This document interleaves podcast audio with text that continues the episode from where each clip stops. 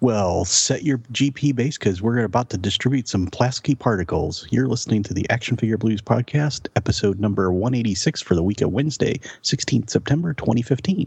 I'm John, and with me tonight are Ben, Eddie, and Scott.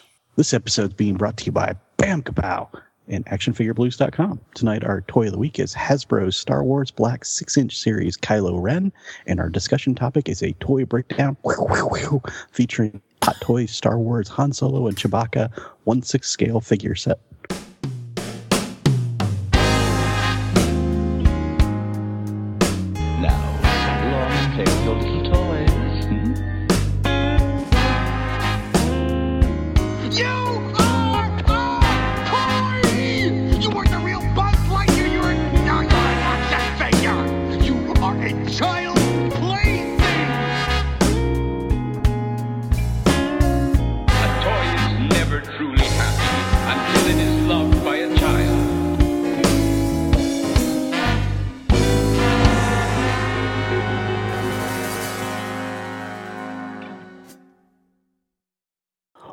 Howdy, gents. How you all doing?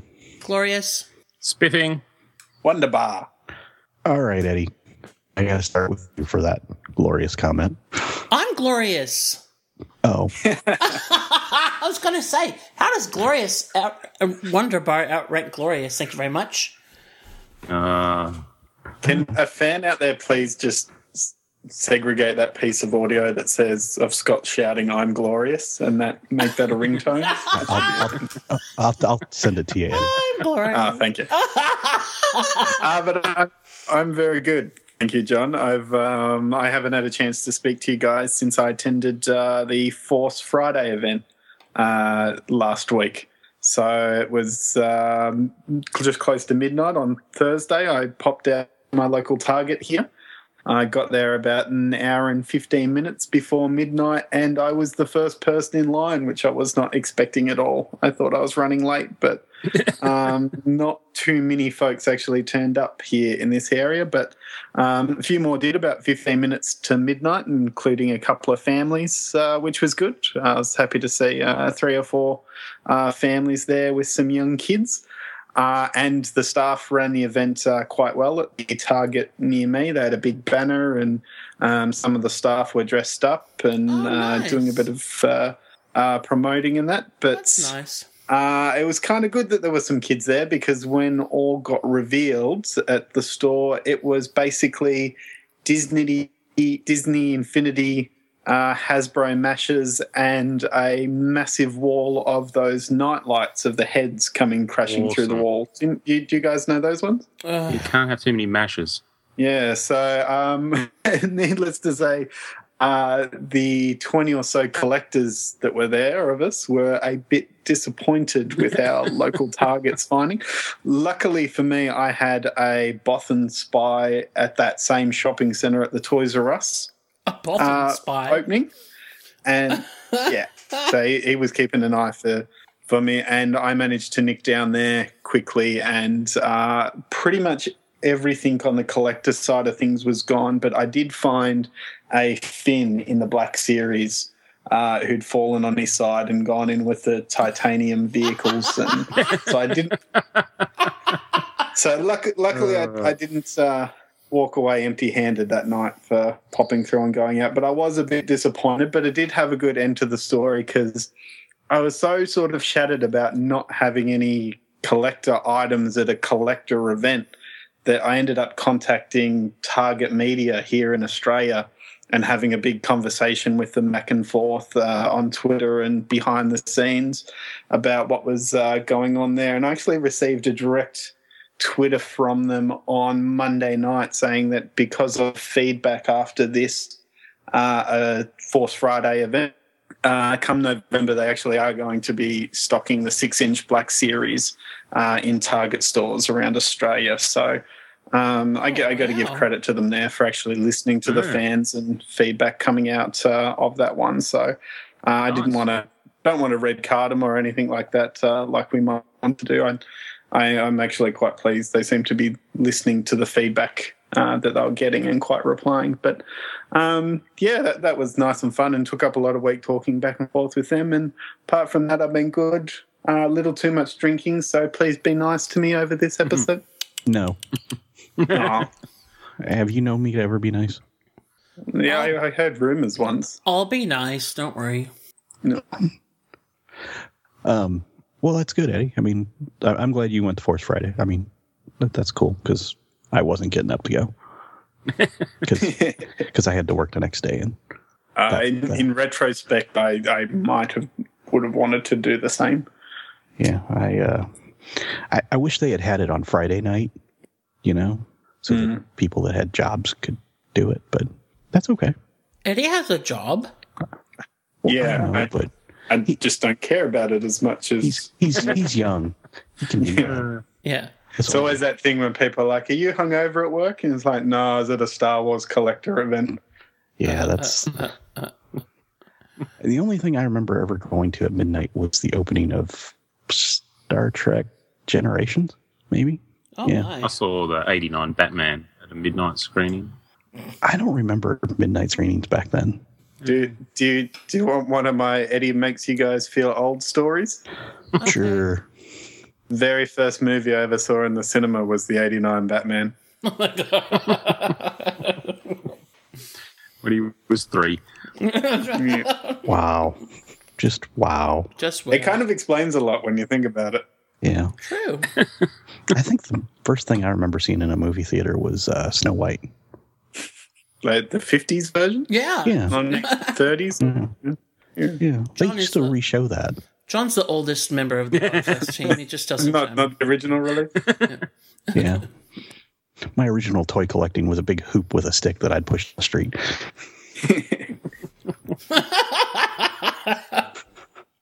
so, uh, Mr. Ben, Yes, indeed. what have you been up to? Uh, kind of like Eddie. Uh, I sort of I went to Force Sunday, so I didn't bother with the Friday, and I didn't bother with the Saturday, and then I went and had a look around on Sunday, uh, and it was a complete waste of time because um, everywhere I went they were sold out, and I even went to uh, Toys R Us where it's a bit out of the way. So it's usually pretty good for the odd score. I've done well with uh, the the Star Wars Black six inch stormtroopers uh, and things like that there. And I thought, oh yeah, there's bound to be you know a few bits and pieces there. And I walked in and they had a massive display, and I thought there's got to be you know, some three and three quarter and six inch figures around somewhere, and all the sort of the crap that Eddie mentioned, like the mashes and whatnot. And then I came across it must have been at least thirty eggs where, uh, according to the price stickers, there were three and three quarter figures and six inch figures, um, and there wasn't a single one there. So they either sold every single figure they had, or they just didn't get them in. So and we're still waiting on them. Uh, I suspect they sold out. So a bit of a bust. But, but other than that, I've been well. Thank you for asking. See, I was still able to see figures on Sunday when I went because I didn't make it to the store till Sunday. And I picked a couple of things up and looked at them, and I was like, no, just doesn't do it for me. Yeah. Yeah, I I sort of heard that the stories of um, in the states that there were still quite a few three and three quarter figures going around for a while, but it seems here in Australia, just figures apart from the mashes were woefully underordered. Um, we might have had maybe a shelf, and I'm not talking a large shelf. I'm talking about maybe like the length of a human shoulder across with a couple of three and three, maybe two sets but they went very quickly on into these midnight runs. Very few people got their hands on it, and but I, I just I do also want to put out now um, they actually are hitting shelves again, and so if you go into Kmart's or Big W's or that, you can find them quite easily now a week and a bit after Force Fridays. So. Um, anyone listening to this, I implore don't pay scalper prices for Kylo Ren. I saw people paying ridiculous $40, $50 for a three and three quarter Kylo Ren here in Australia that um, I could walk five minutes down the street and grab at a Kmart. So um, just a little bit of patience, guys. They're hitting. You know, when they've done that previously, they've put a uh, a label on, you know, first day of issue or something. Or I almost wish they had done that, you know, so that you could tell them apart in the future. But hmm. Yeah. I think they're still a bit scared of the Yanas that are still sitting on some shelves Yeah, around. which you can still find with that first day of issue.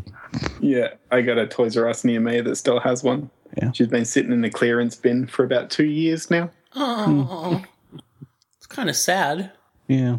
Well, they still buy dollars for it. They're sticking it in the clearance, but they're not marking the price down. Oh. Huh. Well, Scott, did you uh did you go visit any uh Force Friday stuff? No, as discussed last week, I don't want to know much about this movie, and I definitely don't want to buy toys of it before it happens. I just want to go and enjoy it. So I just stayed away.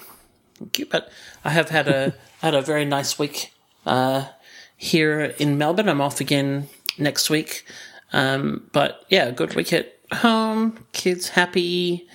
Um, just one week of term left for them, and then we're having a week's holiday, so they're all excited. And then when we come back, we're getting guinea pigs. So, yay!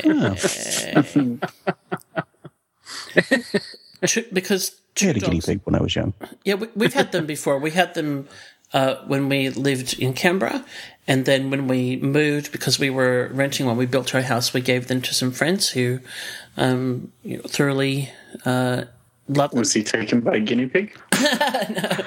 No. But the kids, you know, two dogs and two cats apparently not enough. So, so the kids are decided that they want them, and they are paying for all of it.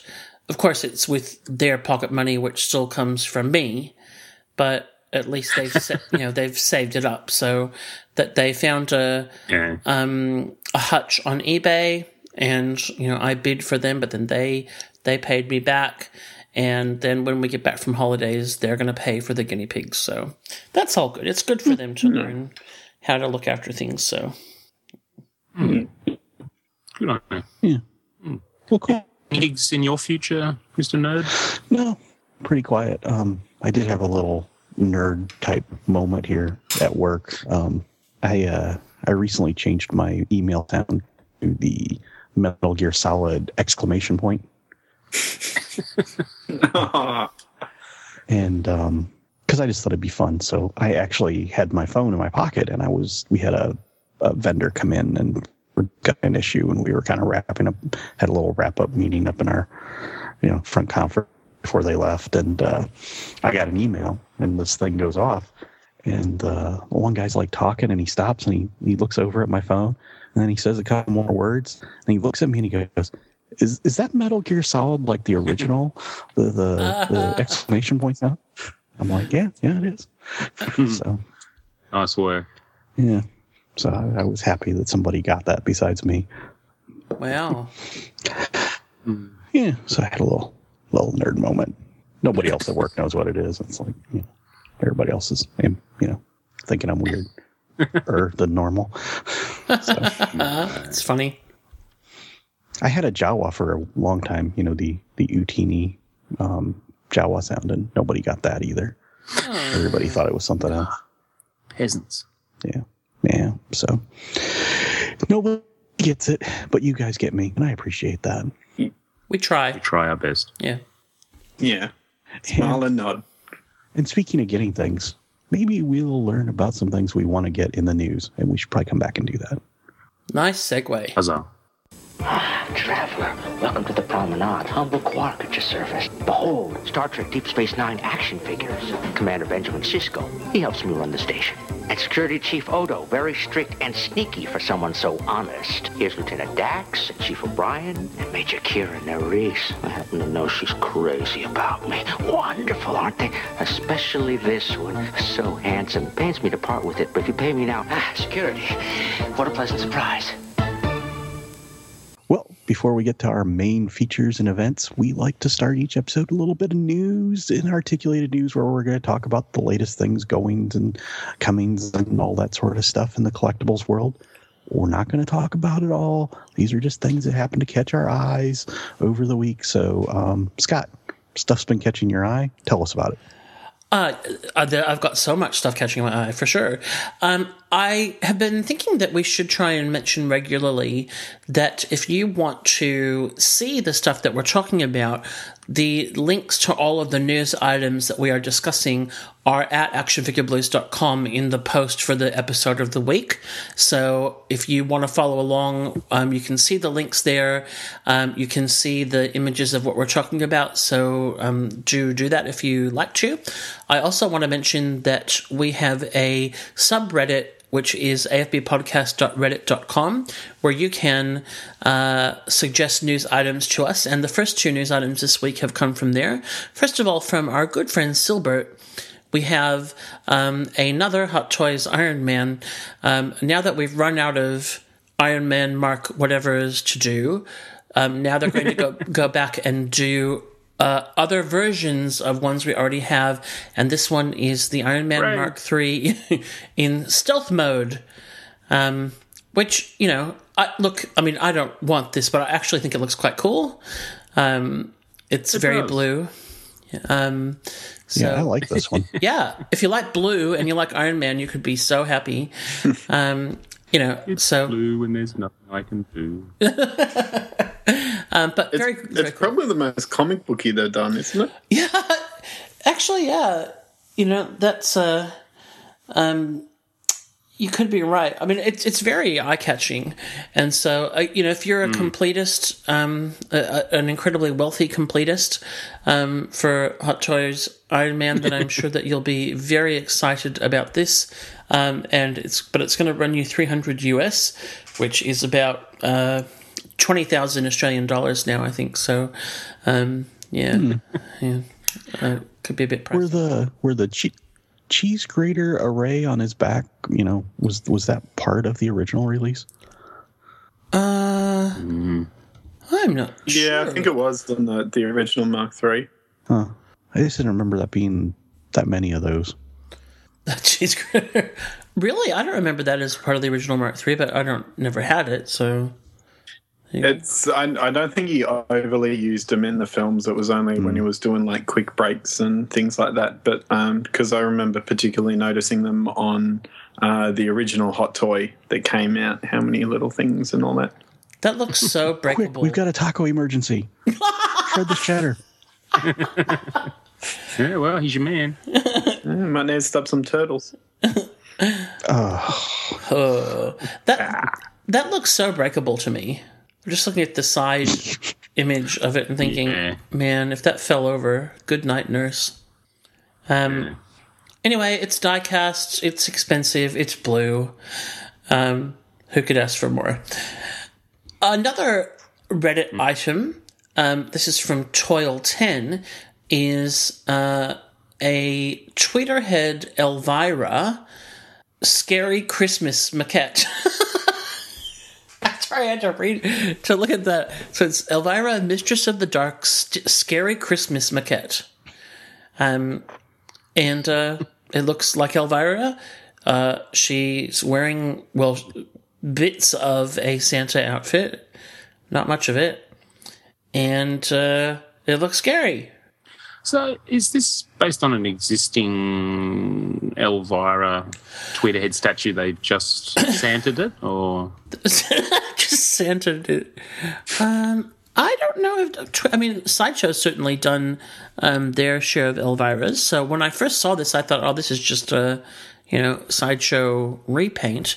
But in fact, I just Um, thought, yeah, maybe yeah. it's a variant of, of I don't know that the, the one that sorry the uh, one that they did like the black costume one was a standing person. Yeah, no, I think it's different. yeah. Yeah, Okay, that's cool. yeah.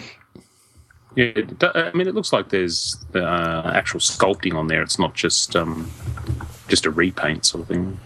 Yeah, no idea. Yep. I love parts of this, and I hate a part of this. What? Ah, yeah, of course. Oh, I should mention for our um, non-viewer non-viewers, there is a spider in it, so you have to, you have to burn that off before you can give it to John. Yeah. Yeah, yeah. Yeah, that would be a scary Christmas for me. a very scary Christmas. Good point. I had some here for us. Um, I, I should say too, just on the Tweeterhead um, thing, I actually found I was doing some research into another uh, uh, item, and I noticed uh, in some boards and that over a decade ago, uh, there was this guy Tweeterhead doing customs and um, statue work and doing his own little design ups and all that. And I'm pretty sure this guy from these boards has ended up becoming um, this Tweeterhead.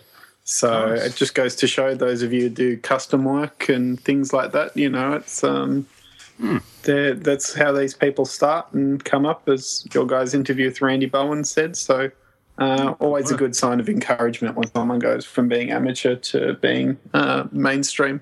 Yeah, There you go. nice. Yeah. Okay, last from me is something a bit more traditional, and that is a Black Panther 1 6 scale fine art statue from Kotobukiya. Um, this is the caped version with the gold bits um, on it, uh, with a very ornate base that I have a slight issue with. And that is that he's standing on a very, you know, ancient Wakandian looking panther head um, on a, a, a gold base. And then he looks, it looks like though it has a piece of fake aquarium plant stuck in it. That is really killing it for me. It's like this really nice statue with a base and then someone's like home art project. Um, That Do not like. fern looking. yeah, it's like a weird, it's a fern thing, but it's just like it's bright green, and I, I think it, I really don't like it. I wonder if it's um being so fine and the way it sticks out from the side of the base. You wonder whether it's a little, you know, separate accessory that just pops in a hole there, so you would actually have the option of not displaying it. Yeah. Um, when you look at it in the side view, like it's got kind of three pieces to it, and um, it, it's actually looks more like it fits in um, from the side. But then from the front, which is the way that you'd be displaying it, it kind of look. It really does look like, oh man, someone dropped some of their fake aquarium stuff on my statue.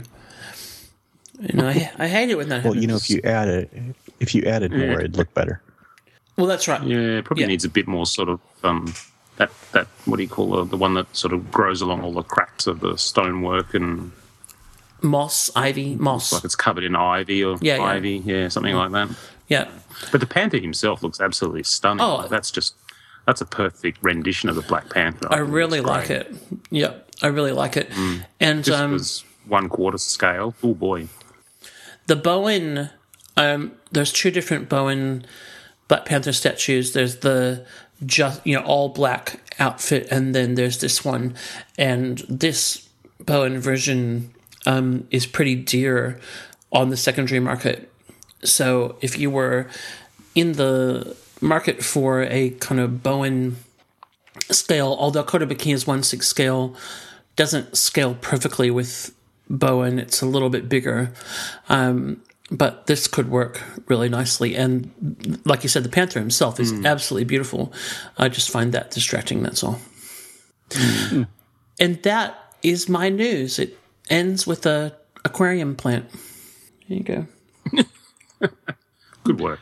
All right. Well, let's talk about somebody that's angry. And who's the angriest guy we know? John. Leonidas from 300. Uh, oh, okay. Sorry. Same thing. Okay. yeah. Yeah.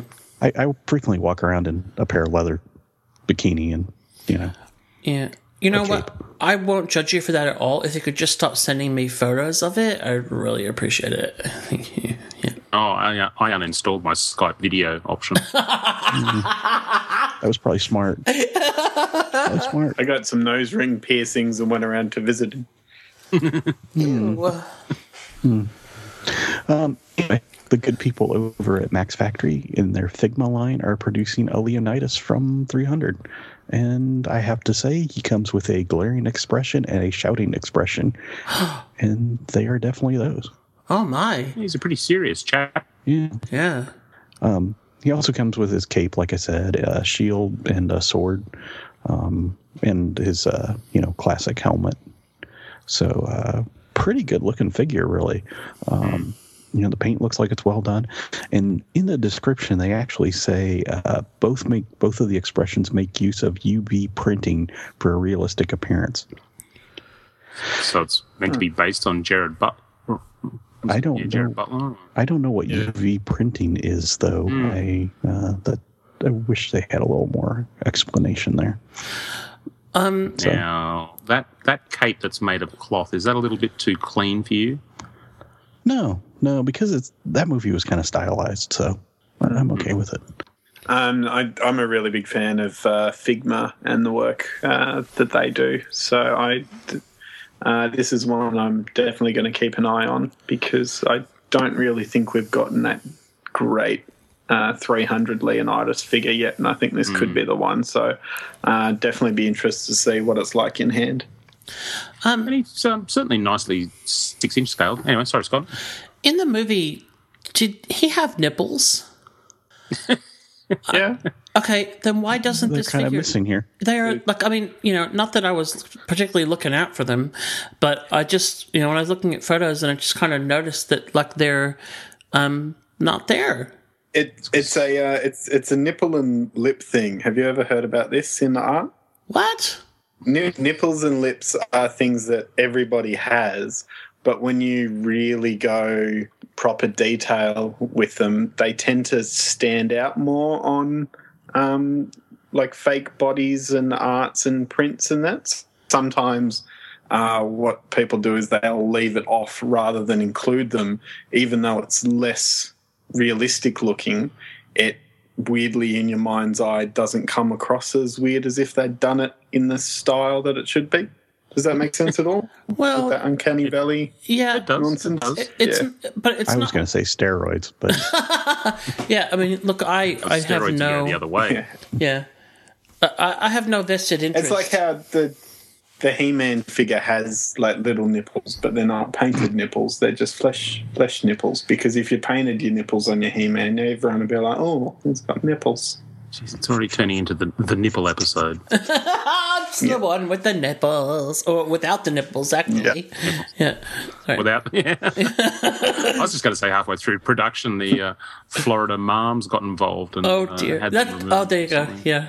Sorry, I just I don't know why I noticed that. It was the it was the last picture on the site that we are looking at, which is just a headshot and chest shot, where I was like, hmm, something is missing.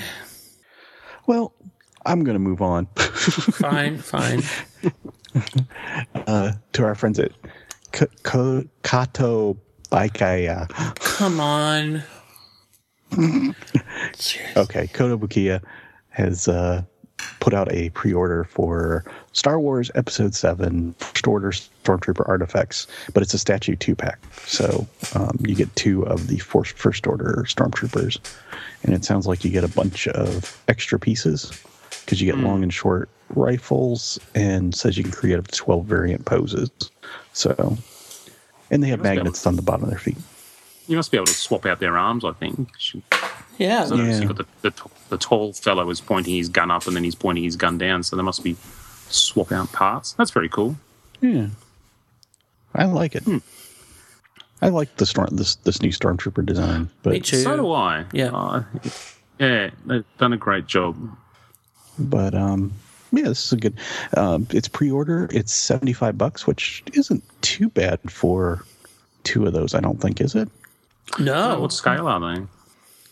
Um, well, they're artifacts, so that means they're what, like that eight inch, nine inch. Yeah. By the time those get here, they will be two hundred bucks. Like the the those artifacts, uh, Star Wars statues end up pretty pricey here for some reason. Um, Do they? yeah, the, if you look at the the two packs in particular, like, like a Zing, um, you know, typical kind of thing, the Luke and Leia one, etc. That's a two pack, and they're they're like two hundred bucks. Um, it's pretty wackadoodle. Hmm. Because they're not very big. I mean, I think they're really nice. I think Justin, I know, is um, collecting that line and enjoying it. Ah, yeah. yeah. and they're they're, they're really nice looking. They're um, you know that artifacts line right across the board. Marvel, DC, Star Wars are doing a great job with it. Hmm. Yeah, I, I, I maybe whenever I decide I'll buy a statue, maybe it'll be an artifacts to start with. Who knows? That's a good little statue gateway drug. Yeah, Um, and I've got something else that's the gateway later that I'm going to talk about, but you'll have to wait and see. Uh oh. Don't want any spoilers. Yeah. Yeah. And speaking of stormtroopers, because we can never have enough, the folks at Beast Kingdom have uh, brought more to their egg attack uh, by having a regular stormtrooper and a sand trooper um, added to their egg attack line. And these are like little, um, if you're not familiar, they're little super deformed uh, versions of characters. So they're like kind of chunkier bodies, oversized heads. Um, these are the guys who did the uh, that fantastic Iron Man who's in his flying pose, and they got the, Yeah. the magnets, so he floats above the base. Yeah, that's the same line, I think. Um, and and he comes with like the stormtrooper comes with like looks like two extra sets of hands. So um, you get a bunch of hands, and it, it's crazy because it's def, you know, deformed, but it, it's got a lot of detail to it as well. So, Yeah, however, and I don't think these are very big figures. Uh, he will one of these will set you back $124. So they're not cheap. They're they're Japanese import. Um, at least here to the states they are. Uh, so you know they're not not a cheap little cutesy thing that you're just going to go out and buy. dang. They are very nice. Six inches tall, apparently, so That seems be a exp- fair hunk of plastic. it's expensive though. It is. Yeah. Yeah. Eddie, are you are you collecting these? Uh, the egg attack Yeah. ones? Yeah, no. Yeah. They're they're they're just a weird one of those weird sublines that I just avoid One of those weird sublines. for I I I'm I'm bad enough with regular figures. I don't want to be involved in buying the exact same ones that look like eggs. That's Okay. just my stance in life. All right. Uh, Well, that's that's reasonable. So, uh, Ben, why don't you tell us about something Eddie might buy? Coolo will do. All right, this is a Kickstarter, and I think I mentioned this a few episodes ago uh, that it was coming up, and the guys over at the Fwoosh.com have got their own Kickstarter going, and it is for the Articulated Icons, the Feudal series. So these guys have obviously decided to go out and just produce their own action figures, which is pretty darn awesome. Uh, and they're actually starting it off the feudal series. What a surprise! Is uh, all about um, Japanese goodness, and basically is ninjas. And so you can get uh, an assortment of ninjas. There's a basic ninja, there a deluxe ninja. Uh, you can get them in various colors. Um, the d- deluxe ninjas have an absolute crap ton uh, of extra stuff. We're talking multiple heads, at least four different heads, um, multiple weapons, and uh, all that sort of stuff. Really awesome stuff, uh, including uh, what I think is the the winning factor here, and that is that all the prices for these figures include postage to anywhere in the world. So I was a little hesitant originally when I clicked on the link and then went in and went, hey, that's pretty awesome. It's not going to cost me anything to ship it internationally. So that is pretty darn cool. And I'm currently working out what I'm going to order. So I usually go a bit all out with these and then start to whittle it back before I submit my order. But um, these guys, um, they're after 160,000 uh, is their goal. They've already got nearly 300 backers for $61,000, and there's still 25 days to go as of this recording. And yeah, I hope this works because that means that um, we'll get more in the future. And uh, I, I love it. I think it looks great. Lots of um, I wonder how many people. Go ahead. lots of accessories. I was just I was going to comment on. I think that all the pack-ins, extra heads, extra hands. That's all very cool. Yeah, and look, you know, there's something for everyone. I mean, I know people who are looking at getting the Red Ninjas to bulk up their Marvel Legends because the original um, Red Ninja is quite hard to find. People are already talking about the White Ninja to use as um, Storm Shadow. I was just Uh, going to say that. Yeah. Yeah, but I mean, they've got some really good um, packs available. So, you know, if you if you want a three pack of red ninjas plus one of the deluxe ninjas, etc., and uh, you know, each one shaves a bucks off. So obviously, the more you spend, the more you save, which is really cool. So, and uh, you can even get these nifty little um, sort of modular wall mountable rooftop packs, and they all click together and, and look like a traditional Japanese roof, which you can then pose your figures on because there's little foot pegs sticking out. And they've also got a bunch of um, uh, what do you call it? Uh, uh, uh, stretch goals that look really cool. With some um, martial artists and a samurai warlord and a warrior monk and all that sort of stuff. Wow, that So, um, that yeah, deluxe I think ninja set is really awesome. It is. I'm looking at It that is, and yeah. thinking, ooh, Yes, but then do you get white or do you get black or do you get both? we can get you can actually get a two pack, but are they no? You can. Is it one of each color though? Uh, I think so. Yeah, yeah. There was one. There was. Yeah, Uh, two pack, black and white. Yep. yes, yes. Because then you, you can also get a basic ninja pack, uh, three ninja pack with a deluxe ninja as well. Um, but I mean, this is pretty awesome when you, you look at the prices for um, these, and then you, you include shipping. It's actually quite a steal. So I think that is fantastic. So anyway, we'll probably update that in subsequent weeks, and uh, hopefully you've clicked on the button. All right. Well, moving on to something completely different. Um, that awesome company we know as Bleacher Creature. You know those Uh, guys? yeah, our good friends. Yep. Yeah. Again, Yeah, you can name all the stuff that they've done. Uh huh. Yeah. Uh huh. Oh, th- there was Right, the um, thing but with these the thing. um, yeah, and that other thing. Yeah. That's right. Well, look, the um, the Bleacher give it away that um, these guys have done plush figures of sporting um, people, personalities uh, from different sports, including um, football and baseball, etc. But they're now turning their hand to doing plush figures of Marvel characters. Uh, Marvel Universe gets a bit of a go over, and we get a whole bunch of new plushes that range from 10 inches to 11 inches. Um, we get Groot, Venom, uh, the Punisher, Rocket Raccoon, Spider Man, and Star Lord. Um, uh, these guys are only 20 bucks for a, a 10 inch plush. And uh, yeah, pre orders available now. I think the Groot looks very cool. Yeah, it does. Yeah, I, I don't need that- a Venom plush. I can tell you that right now. That's like a thing of nightmares. Yeah, Yeah. yeah it's pretty creepy. Here, baby. These will be out very soon. These are uh, Here, baby. Have a have a plush Venom. Ah! sucking, sucking on the tongue. Yeah. Uh, these will be out next month, October 2015. So um, keep an eye out for those. Punisher looks a bit odd with his five o'clock shadow, but Yeah. all right, something out there for everyone. Uh, moving, moving on to my last bit of news, and uh, a company called Chronicle Collectibles has been bringing out some high-end pieces in the uh, statue category. I think they did a, uh, a RoboCop Ed 209, which was some huge bucks, quite a, a big statue.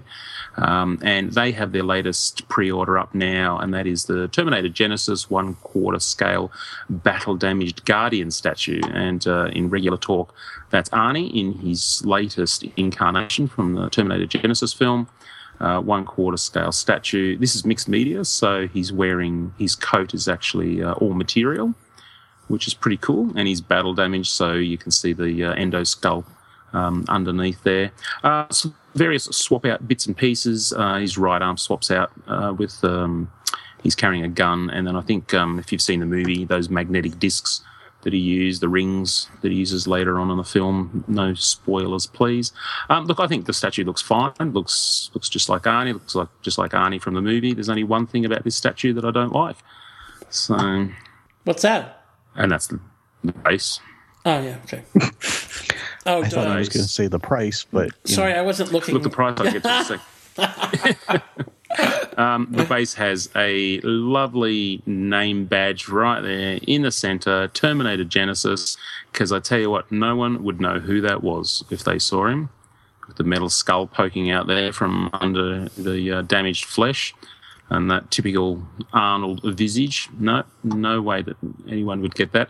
Um, look, this is pretty pricey. This is right up there past Sideshow. It's going to cost you 650 US dollars Whoa. uh, is actually out uh, fourth quarter 2015, so as early as next month. But um, look, it's pretty awesome. It's uh, 35 pounds, 22 inches tall. Uh, it's a big, big piece, and it fits in with their um, endoskeleton that they released uh, as well. It's got the same kind of base and is in scale. So Not cheap. very nice, but not for me. No. That's my news. Eddie, wake up. Yep, it's on for me. Uh, so, starting off with my news, uh, speaking of 80s franchises uh, that are returning to the cinema, uh, Sony names Mattel as the global master toy license holder uh, for the new Ghostbusters movie. Uh, so, this is the Paul Feig movie starring Kristen Wiig, Melissa McCarthy, Kate McKinnon, and Leslie Jones uh, taking on the suits and donning the ecto packs to go out and bust some ghosts. Uh, so it looks like Mattel's going to be uh, licensing and distributing the toys for this, which is something I'm quite interested in. I love diversity on our toy shelves. Uh, so I would quite like to see what it's like having a line of uh, completely female based action figures uh, on the stands. So uh, I hope that's what we see. I hope they just don't turn out um, Ghostbuster Barbie dolls or anything like that. I hope we get a uh, full proper line out of it, even if it's a collector line um, like you the other Ghostbuster stuff. But uh, I fingers bet you it's in a, there. a brand new scale that doesn't fit in with their other Mattel Ghostbusters stuff. or any other figure you own. Mm. Just as long touchwood if they're in pink packaging boxes, I'm going to scream. I got a nuts on that, but uh, hopefully not. Uh, but speaking of people getting angry, the other news I have comes from NECA, and that is the Kratos God of War 3 7 inch Ultimate figure. So this is that line that they've been doing in the uh, window box packagings with the little Velcro window flap, where it's sort of the ultimate version of this figure that's a character that's done a couple of times in the past, but this is one where you sort of get everything in the box. Uh, so Kratos here from God of War. Uh, he's the guy kind of looks like a white Drax the Destroyer from Guardians of the Galaxy. and he comes with his famous uh, flaming Athena blades. He's also got um, Nipples. the Cetus uh, Yeah, gauntlets. yeah, I'm, I I'm quite approve. terrible with my Yeah. Greek pronunciation. And uh, he, uh, yeah, what I quite like about him, he comes with uh, two different uh, swappable heads, one with a stern face and one uh, with a snarling face, but they're actually quite different sculpts. And one of the sculpts is the packaging design for Kratos, so the things you saw on the posters and the box starts and uh, the uh, teaser uh, trailers and things like that.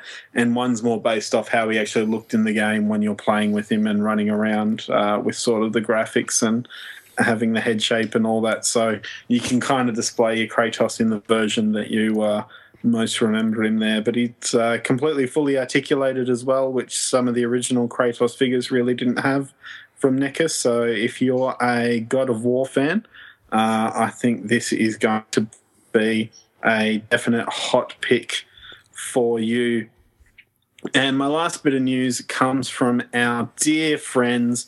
Uh, we don't speak about them as much as Bleacher Creature, uh, but Funko uh, have announced, uh, I believe this will be their third subscription box, if I'm not mistaken. They've got the Marvel, and do they have a regular Funko subscription, or is it just the Marvel one? I have no idea. Yeah, for some reason I was thinking they had their own just Funko box one, but I could be mistaken there. Um, but either way, they have the Funko Smuggler's Bounty subscription box service. So this is a Star Wars uh, Funk, uh, Funko subscription box.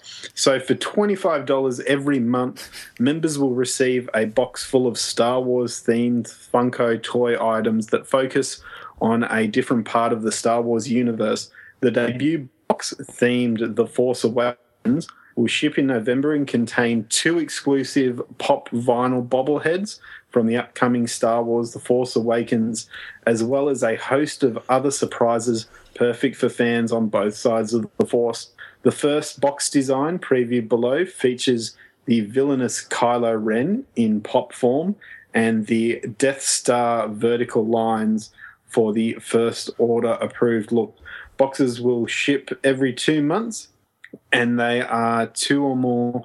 There are oh, and there are two member levels are available: a monthly plan and an annual plan that will include a mystery reward. Uh, so if you don't want to miss your chance for that, you go to smugglersbounty.com and sign up for that box. I'm not sure if they have an international option available. I know there were some issues there with the Marvel one that they eventually released. So uh, hopefully they're doing that again here with this one. But if you are a Star Wars pop vinyl fan, it seems like if you want to complete your collection, you're going to have to sign up for these subscription ones as well. I, I'm quite let down by this only because it was written in the script as the Smuggler's Booty subscription box, and uh, so, yeah, I, and so You, you thought you were getting a pirate themed Funko. I well, I don't know what I thought. That- sure, pirates. That's what I thought. Yeah, That yeah, that that definitely makes more sense as bounty than yeah, booty. bounty, then booty, and then Yeah, that was my bad. It, well, no, but no, you've provided me with endless um, fun because when I went to correct it in the script, just because we will put this in the um, uh, post um, of the of the show, that I accidentally clicked into Booty, right clicked, and then Google Docs invited me to research Booty or define Booty. yeah, so I'm amused. Nothing else really matters. okay. Well, that's what we're here for. Your amusement. I know. Yep, thank That's you. right. It's working. And you know what? I, I I think we should come back. We'll wrap up the news and come back and amuse you with more. Name that. I will find that very amusing. I'm sure. My name is what? My name is my name is name Sadie. My name is my name is what? My name is name Sadie. My name is what? Excuse me. My name is have the attention of the class for one second? My name Well, we're back once again with an exciting and puzzling installment of our favorite podcast game, Name That. And every week I come on, I play some sounds. You guys guess what they are. And last time I was here, we heard a sound that sounded like this. to Inferno Creature with grasping claws. and Firing Jaws. But we can change too into any animal we touch. Eddie thinks he knows what it is. So Oh, I know what it got- is. Did, did you have a guess on this one, I didn't. I have no idea. Scott? Dinobots. Oh, close. Actually, that's really close. Yeah. Um, Oh shit! Eddie, Yeah. why, why don't you tell the people what it is? It is the worst made Transformers toy line ever, and it is the Animorphs. Okay. Yeah. So, Eddie, Yep. wh- what are Animorphs? Sorry. Animorphs are a line of Transformers figures based off the young adult novels uh, called by the same name, Animorphs, that were about teenage kids who could touch animals and then turn into said animals. And the toy line looked horrible. They looked like these David Cronenbergian human crossed animal creatures that looked like a half animal, half human that turned into a more of an animal thing. But if you look them up online, they are just some horrible, horrible sculpts and designs, and it's just some nasty, nasty toys. Well, there you go. And our friend from the Fanholes podcast, Derek, Derek WC, he happened to know what this was before anybody else. And uh, Yay! he went over to the forum and guessed. Good on yeah. Yeah, good for Derek. He was he was kind of not sure if that's what it was, but he was right. So he got a point. And Good I'm sure job. everybody else would like a chance at a point, so we will play a new sound right here. The next batch is on you, bone face. Yar! And we'll play it one more time just to give everybody a sporting chance. The next batch is on you, bone face. Yar! Now, Scott, if I thought I Yes. knew what that sound was, where would I go? Uh, you would go to afbforum.com and search for the name that thread. And Ben, what would happen if I got it right? My guess right. You would be awarded one very important, highly coveted forum point. Mm-hmm. And Eddie, Yeah. what can I get with those forum points? Uh, you can either get some donuts or an alien slug that inserts itself into your ear. You Ooh. Huh. That that's an Animorphs joke. Tempting. There's there's like three people laughing their heads off at that right now. I see. I, I was thinking Star Trek 2, but, you know. Um, okay. so was I.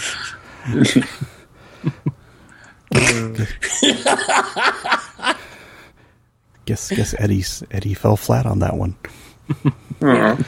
What an enormous fail. Not my fault. Animorphs sucks.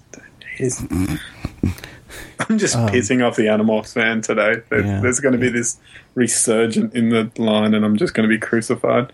Yeah, next next year there'll be a whole new line. it'll Yeah, it'll be a relaunch Please send your complaints to Plan Banter. Actually, Fanholes podcast. This one. Send it to Derek at Fanholes. Yeah, that'd Oh, be good. okay. Oh, Yeah, Yeah. Let's spread the love around. Yeah. obviously he knows um, knows about Animorphs. So, and you know, if all this is just too tough, um, you can come over to tvandfilmtoys.com on Tuesdays and Thursdays and play the picture version. And uh, those are, you go with still go to the form, you guess, you get points, and it's all good. So, guys, you know, I think we should move on and maybe look at a toy of the week. What do you say? Hurrah! Sounds good. Okay. All right, Yep. here we go. We'll be back after this.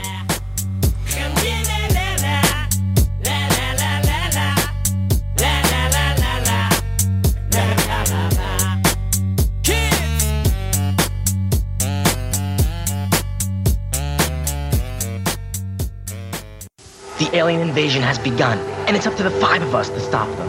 Animorphs, Transformers! The evil Visser 3 is leader of the Yeerks. He can morph from evil Andalite Visser 3 is leader of the Yeerks. To Inferno Creature. with grass. Well, it's time once again for for one of our favorite feature segments, Toy of the Week.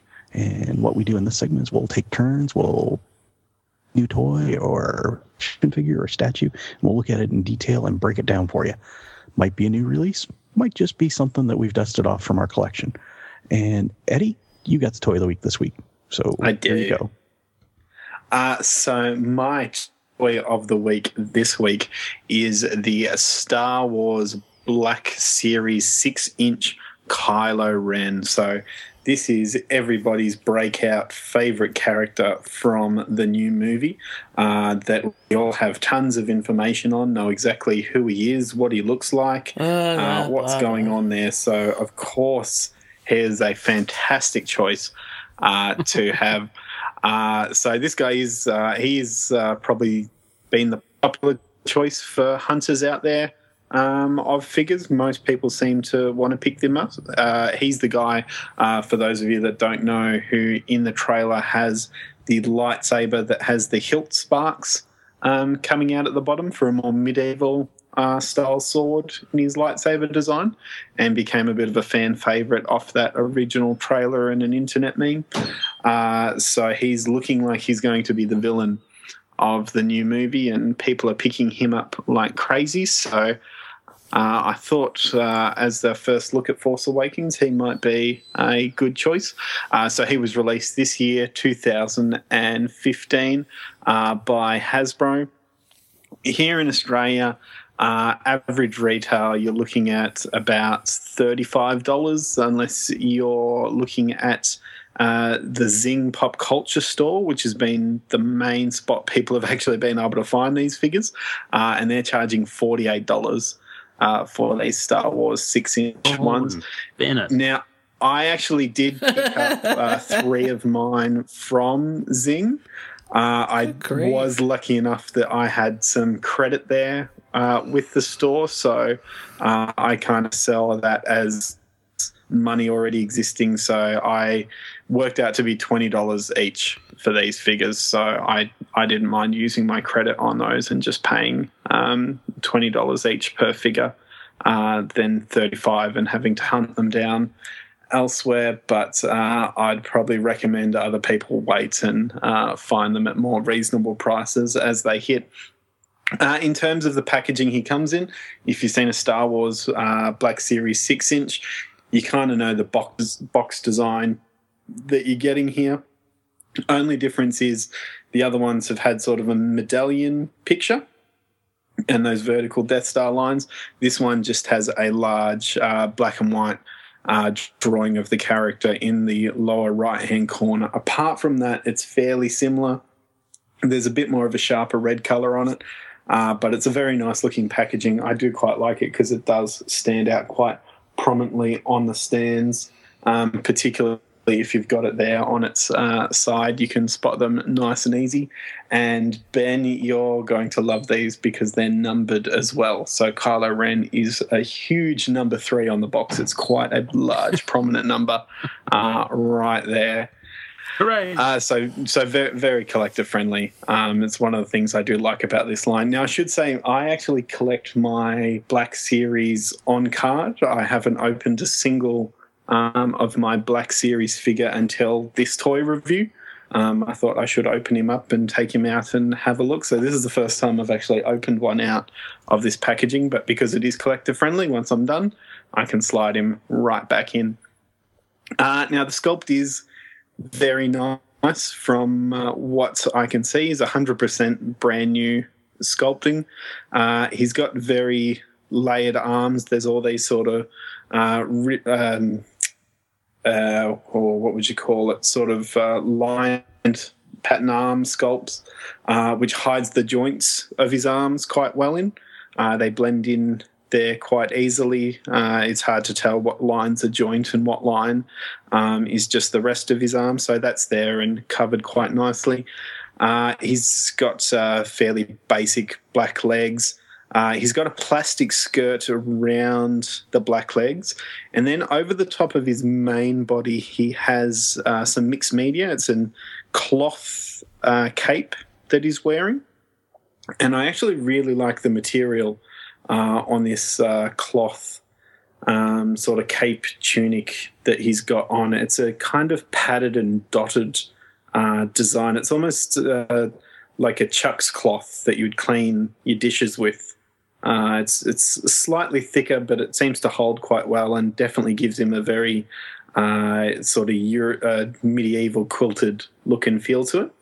Now he's got a bit of a cloak on his shoulder that's uh, hanging a bit off to the side, and this is actually sculpted plastic, uh, which works quite well uh, there and um, definitely holds its design and uh, keeps it looking well. That if this was cl- proper cloth, that uh, wouldn't be able to keep its shape in such a way. So I'm glad they went uh, the hard plastic there. And then his hood is a material piece, but it actually does hold the shape fairly well. There's, this is usually where I hate uh, the mixed media is when they get to the top of the cloak on the hood. Generally doesn't sit too well. And it's not perfect, but they have managed to get sort of the curves uh, down around the chin area where it would sort of be sitting and hanging down for the most part. But um, a fairly good effort, not quite there yet, but um, slowly there. And he's got a nice uh, head sculpt here. Now, minor spoilers, um, his head sculpt, he's got a bit of a face mask, uh, some silver lining around like a goggle look, and and he's got a uh, almost Darth Vader helmet uh, underneath the cloak there as it comes back uh, to the side. Uh, now, the mask is actually removable on him, and there's a interesting face underneath the mask. Uh, there and that actual section's not true. I just said that so other Star Star Wars fans ran out and picked up the figure and had a look underneath it to see if his mask came off, and they'd missed it. Oh my after all god! time. I, w- I Uh, was it's- going to ask you that at the end. Yeah, it's a, it's For a, just that it's a reason. solid hard piece. I just wanted to mess with uh, Star Wars fans uh, desperate out there for spoilers for a second. Uh, but yeah, solid um, hard plastic. So no spoilers yet on who's actually here under the mask, and he's also got a uh, hard plastic belt um, here that holds the cloak in place. It's non-removable. Uh, if you were to uh, cut this belt or take it off, it would uh, probably uh, would have a lot of trouble getting it back on and uh, positioning his cloak properly. So I wouldn't recommend that.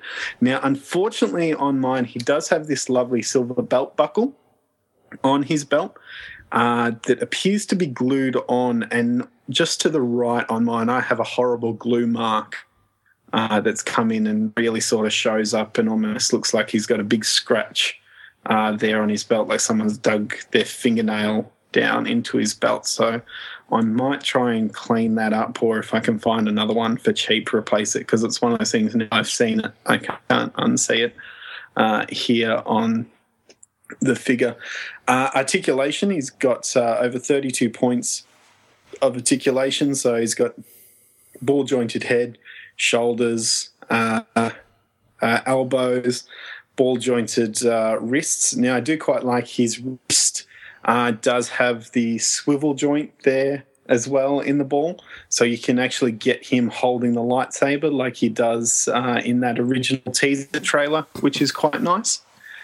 He's got a swivel cut at the waist, ball joints at the hips, uh, double knee joints, and uh, the ankle joints with the uh, Warner um, ankle pivot. So you can get him in some nice uh, spread leg pose. So for a figure that's very uh, covered up with in a cloak, you can actually get some great deal of uh, movement and posability out of him, which I'm quite happy with. That's something that's usually a bit of a concern of with me if a guy's got uh, very heavy cloaks on him, which he might have been if it was just all sculpted uh, hard plastic cloaks.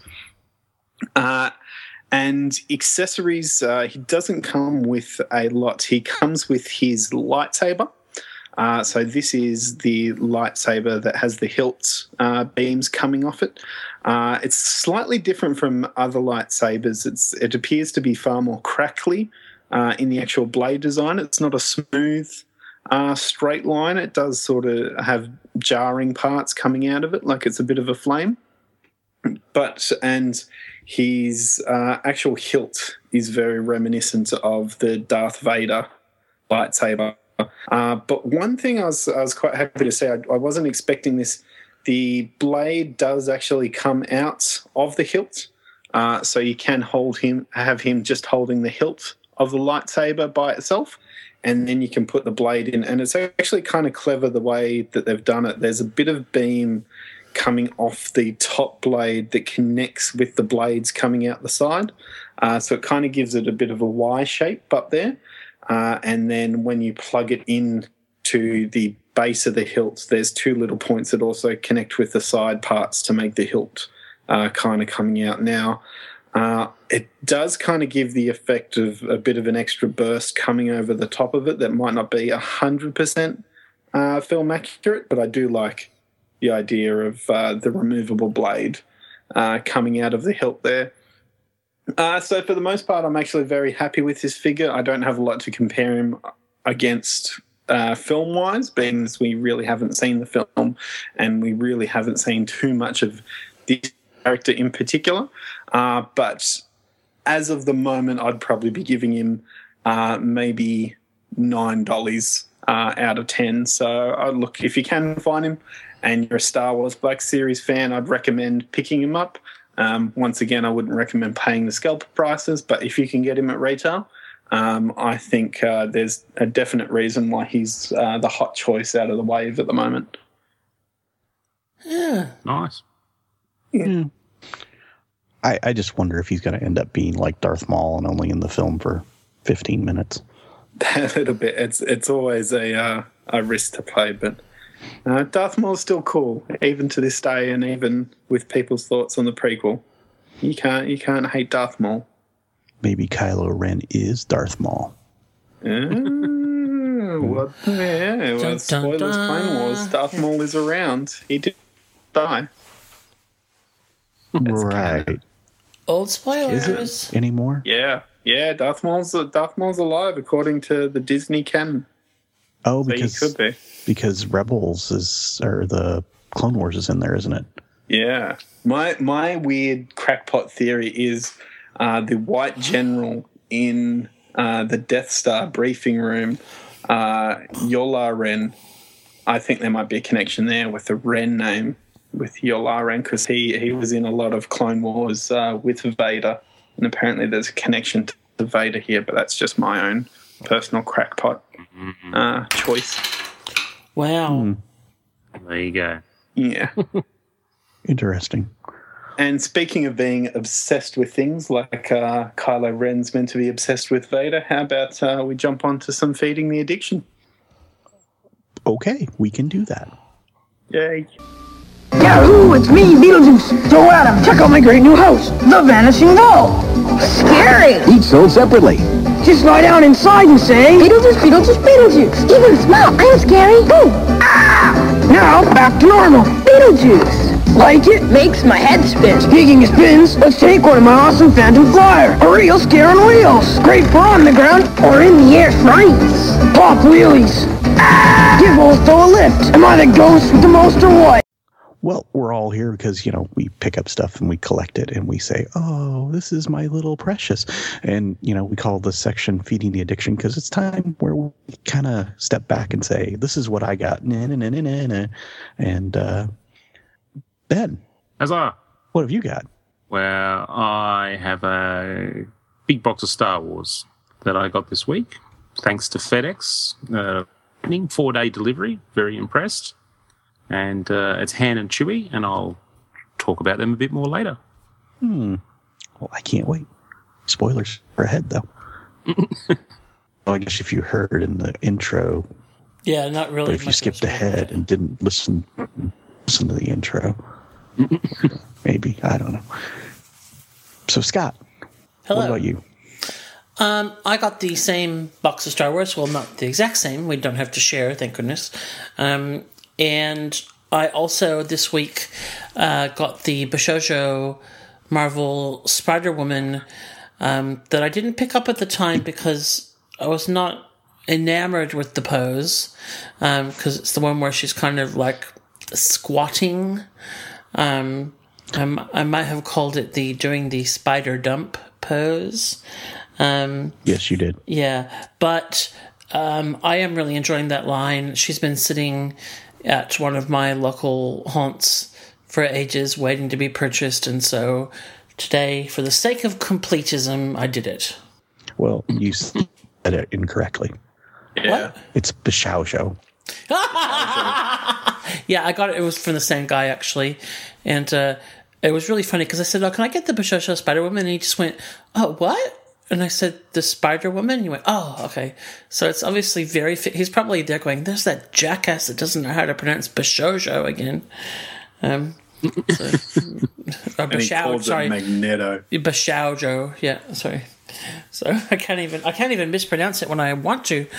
Um, so kind of very cute. But hey, he's a nice guy. Magneto. Magneto. Can I get the Magneto Bishow show? Thank you. Magneto Bashaujo. Bishow Joe. And the submariner. That that was all I got though. Okay. I guess we got to ask him. Eddie, Yeah. what did you ask me. get? What did I get? I got a lot. I so I had my Hulkbuster and Rhino Marvel Legend Wave uh, arrive, uh, thanks to uh, lovely friend of the show Mike S at Mike's Comics and stuff. Uh, similar to Ben's story the other it's always fun to open up those big boxes, put the builder figures together, and play around and look at all the uh, different parts and things that come through. So very nice and very Christmas-like.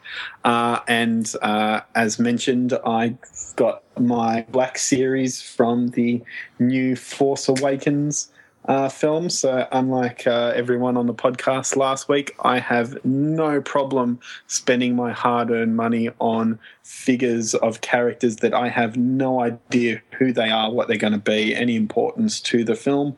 You're talking to a guy who picked up a Jar Jar Binks figure uh, the same day that he walked into the cinema to actually watch episode one. So uh, it can't be worse than that.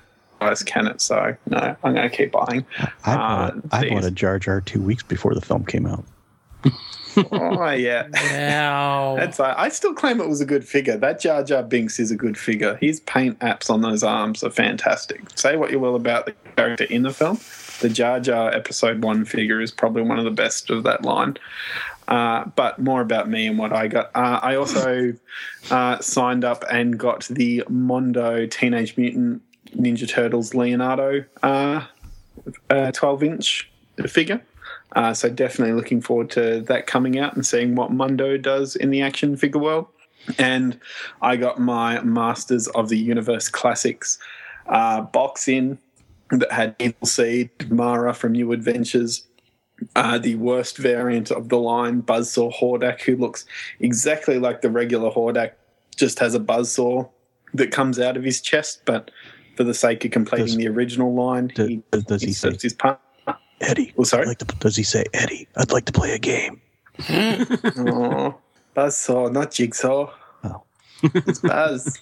it's to infinity, into Eternia and beyond. Uh, and I also got probably one of my favorite things that I've gotten uh, from Master of the Universe, and that's the 2000X heads pack. So it was just a figure pack with a whole bunch of different heads in it to swap out the original heads from, uh, which most of which are improvements on it. Uh, the Grizzlor head was not as great. The fur was a little bit different to his original fur. It's a bit lighter color and it's all sticky uppy from how it was in the box. So he looks like a bit of a troll doll at the moment. But the snout spout head is fantastic and has completely changed that figure and uh, made him look incredible. So uh, if you didn't sign up for the 2000X uh, sub, uh, I do highly recommend tracking down that head pack because it does uh, add some greatness to figures there. And you were worried you weren't going to get it. Yeah, they, this was the set that I had all that trouble with and uh, was waking up at 2 a.m. to send emails to uh, Digital River. So it's all done and they've actually arrived in hand. So I, I wasn't really trusting it till I got it, but uh, it seems to have worked. See, I do pay attention when Eddie's talking. Oh, thank you. It's because I'm loud. Well, yeah. Yeah.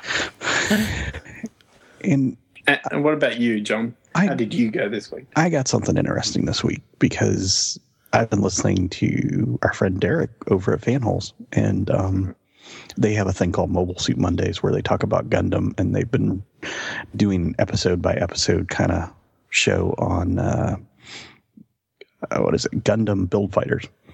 And I finally, they had about two episodes left in the series, and I was like, I'm going to watch one of those.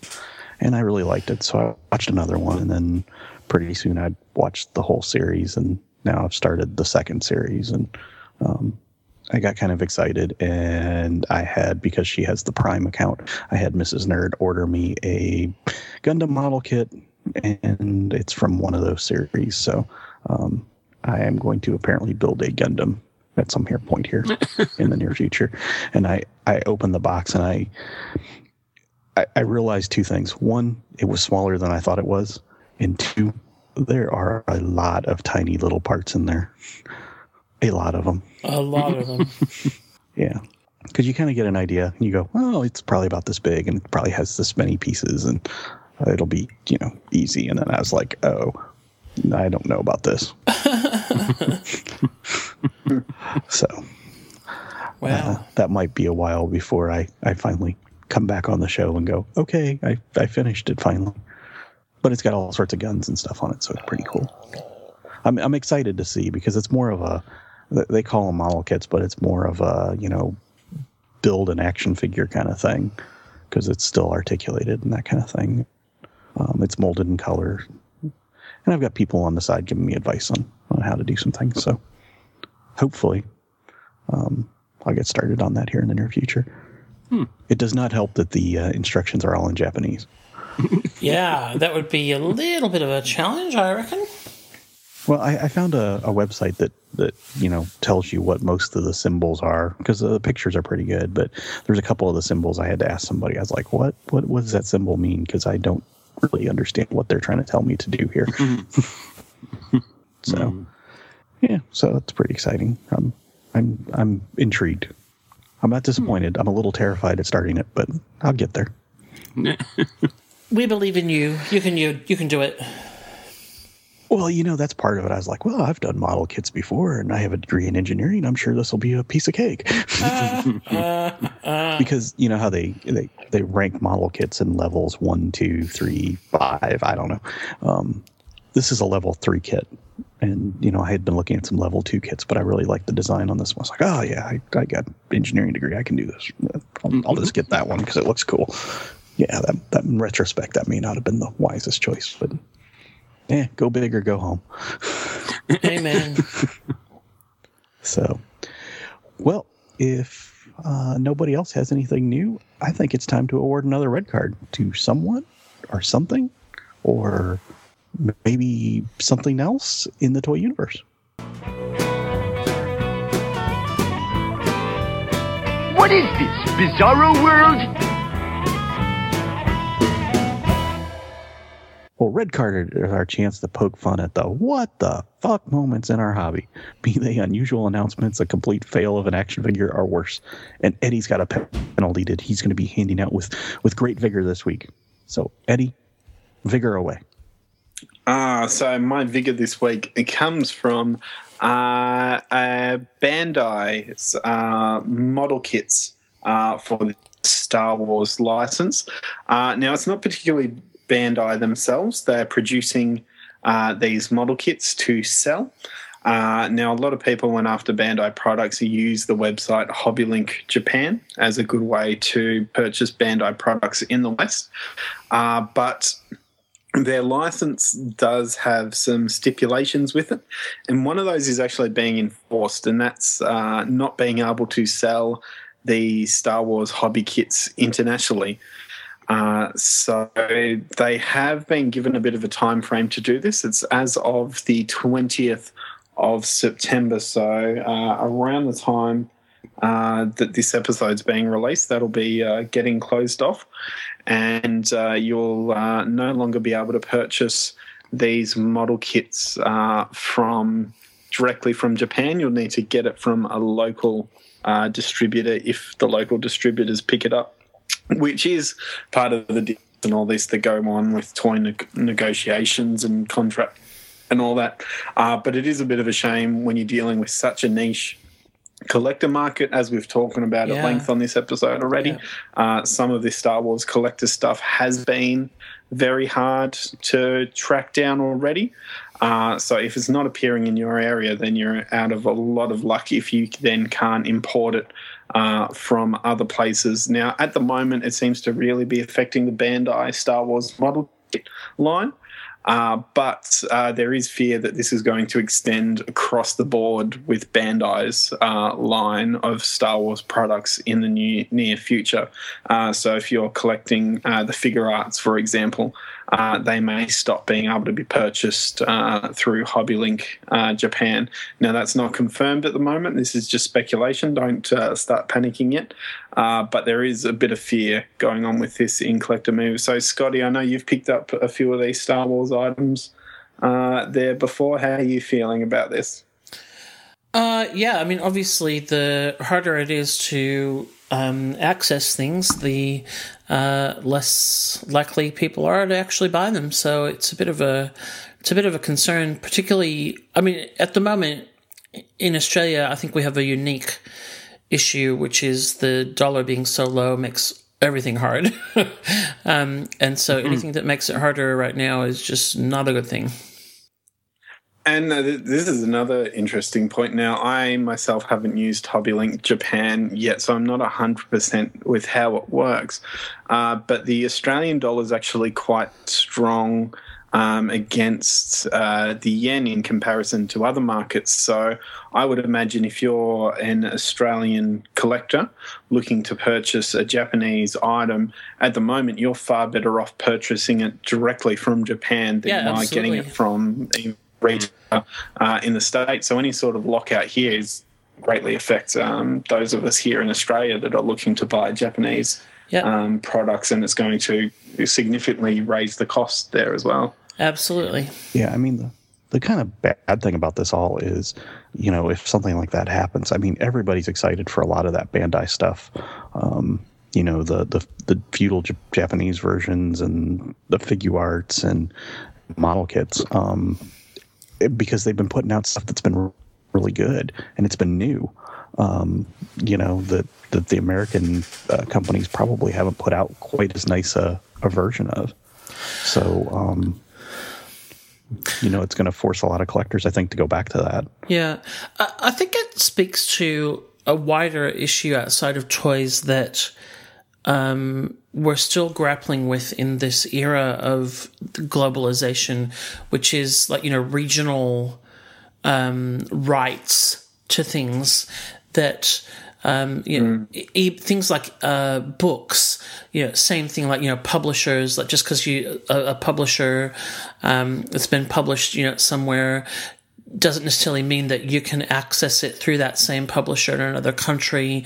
Like, you know, I read a lot of ebooks, etc., and it's really frustrating when I can't buy a ebook in the Australian Kindle store because you know obviously the there's not rights to it etc and you know I think that there's so many the internet blurs all those lines and then it's really weird when you come across them like this it's pretty frustrating Mm.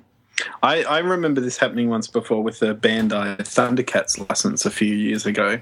And um, we all kind of know how that worked out, not being able to distribute those figures around yeah yeah, uh, internationally and direct. They ended up with warehouse upon warehouse full and had to clear them all off um, at uh, drastically reduced rates. So um, it's it's not the greatest of model. And look, I'm sure Bandai's not happy about this because potentially it means less product of theirs moving. But uh, always a weird thing.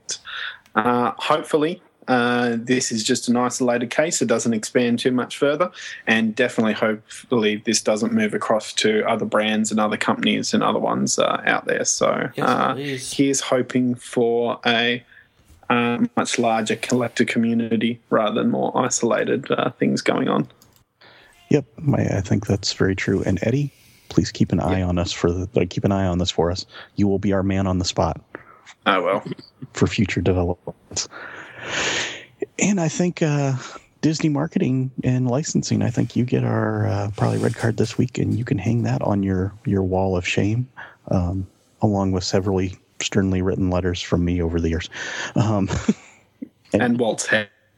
Yeah, and after um, that, I think you know we better come back and come to our main discussion topic of this week because it's going to be pretty exciting. Who knows what evil lurks in the hearts of men? Evil Khan calls on his fiendish friend Dr. Makino. But Ninja Shadow with blazing eyes has the power to stop them. Makino and Khan take off. Ninja Shadow chases them in his Mirage, each sold separately. Will they get away? Who knows? the Shadow knows. Now you can get a free Shadow Agent's ring. It changes. Just like in the movie. Send in two proofs of purchase from any Shadow toys for your free Shadow hologram ring. Wow. The Shadow knows. Well, it's time once again for a fascinating at another toy. It's not really a toy of the week because uh, Scott and Ben are going to work together to break this one down. And um, Scott, why don't you lead the way? Thank you. I always get a little bit alarmed about toy breakdowns because I'm like, I I don't want to break uh, down my toy. I like my toy. I just want to keep it all in one piece. Thank you. But the, the, the idea is that, you know, this is a bit more in depth than toy of the week. Uh, the Star Wars Hot Toys license is something that uh, Ben and I have both been excited about and enjoying collecting. And we've had uh, some stormtroopers um, so far, um, but probably the the first uh, really big names, really big show. It sounds like really big names um, um, that have been released in this line are two of the lead characters, Han Solo and Chewbacca. And they are available um, from Hot Toys in either uh, individually or as a two pack. And Ben and I this week both received our two packs and we were texting each other about when they arrived. And Ben uh, sent me a text. I was at work saying, just got mine. And I hadn't actually checked the tracking. I didn't realize it was coming that day. And so then, of course, for the next two and a half hours, I was totally distracted waiting because I get my, my sideshow stuff gets delivered from at work. And so I was like, hmm, hmm. And then I heard someone say, oh, is there a Scott Anderson here? And I was like, oh, me, me, that's me. and uh, thank goodness, uh, yeah. Now, getting my stuff delivered at work is a bit of a funny story because, um, you know, I work in a software company with a bunch of people that are pretty familiar with the properties, etc., and they know I'm a collector. And they're often, often when I've had things like, you know, premium format statues arrive, whatever, they're like, oh, j- just open it up and give us a look. and I'm like, ah, no, that will not be happening. I'm not going to open my Superman premium format statue here because I'll never get it back in. And also, if it breaks, I don't want you you guys to see me cry. Um, the but the start this one I did actually I didn't take them out of the package or anything, but I did open up the window box just so they could see, and they were suitably impressed. Um, so and Ben, you got yours on the same day as me, didn't you? I did indeed, and got mine early in the morning, and was uh, actually quite surprised by the size of the box. I just uh, I'm so used to getting these gigantic boxes, and Mm. uh, I think after I got the the Conan Rage of the Undying and the uh, the Lobo premium format statue from Sideshow, this um, FedEx man turned up and just handed me this little box with one hand, and I was I was quite surprised Yeah. at uh, at how small it is. But uh, yeah, much goodness within. Yeah, uh, actually, it's funny you're going to say that because that was my reaction as well. I, um, being a two pack, um, I thought it might have been a bit of a bigger box. I don't don't mind at all. Like, yay storage, yay cheaper shipping, you know, etc. Um, but it is, uh, um, you know, Hot Toys I think does a great job with the packaging in terms of multiple trays, etc. Um, but it is uh, fairly standard. Um, I, I think one thing that's interesting is that the packaging of this um, out externally is not that different from Sideshow's Star Wars six, uh, six one six scale packaging. Um, black, Oh, okay. you know, like I, I think that's quite um, interesting that you know black with photos of the figures on the front, um, which is it's pretty similar to Yeah. sideshow stuff. Like with my Luke, I've got my Luke um, Hoth Luke here, and it's not exactly the same, but uh, they certainly haven't you know gone out of their way to do anything terribly different. Um, but it, it is uh, when you take off the first lid, then you've got some uh, more interesting artwork um, inside that is still the um, figures, but then it's got some other bits and pieces on it, which is a bit more interesting. And what, what purpose do you think that serves? So you've got this this box with a you know the cover that sits over the top, and I have to say, first up, I was actually quite surprised that it came in one box. Like this is the Yeah. the set of of Han and Chewie, uh, and and you know I've never bought you know multiple Hot Toys figures in in one go, so I was quite surprised that they were actually in one sort of collector's box. I just assumed that I was getting the two separate figures uh, jammed in another box together. So you know that was a really nice surprise to get them together. But um, yeah, look, the the box is nice, and you you, you take off that top lid, you, you sort of lay it flat and, and take the the top lid off. But then that sort of second piece of artwork that you mentioned, it's like um, it's like a cardboard. Uh, it's like a, a U-shaped thing, you know, that sits over the top. Is that to protect the plastic trays? Do you think to stop them from getting scratched or something? Like, what's what's the Uh, purpose? I'm not sure. I, th- I think probably that it does stop the plastic, that top layer of the plastic tray from getting rubbed. Um, and, uh, yeah, and it is a fairly standard, um, sideshow hot toys thing. Um, Yeah. So, and I guess it's just a bit of extra art as well. It's certainly, to me, it's a thousand times more interesting looking than the, um, outside of the box, actually. Um, so, you know, I think just in terms of artwork, etc., I like this a lot better. Um, but then yeah. w- once you take that off, you have a double story tray inside. Um, the top level has got the figures and hands, etc. Um, and then the bottom level has, uh, bases and other pieces. Um, with the Hot Toys two packs, um, like you said, the, uh, they, they do come together. And this is similar to the um, Hulk and Bruce Banner set I reviewed a while ago, in that you can buy those separately, but when you buy them together, they come together. Um, same with the Rocket and Groot set that's out at the moment.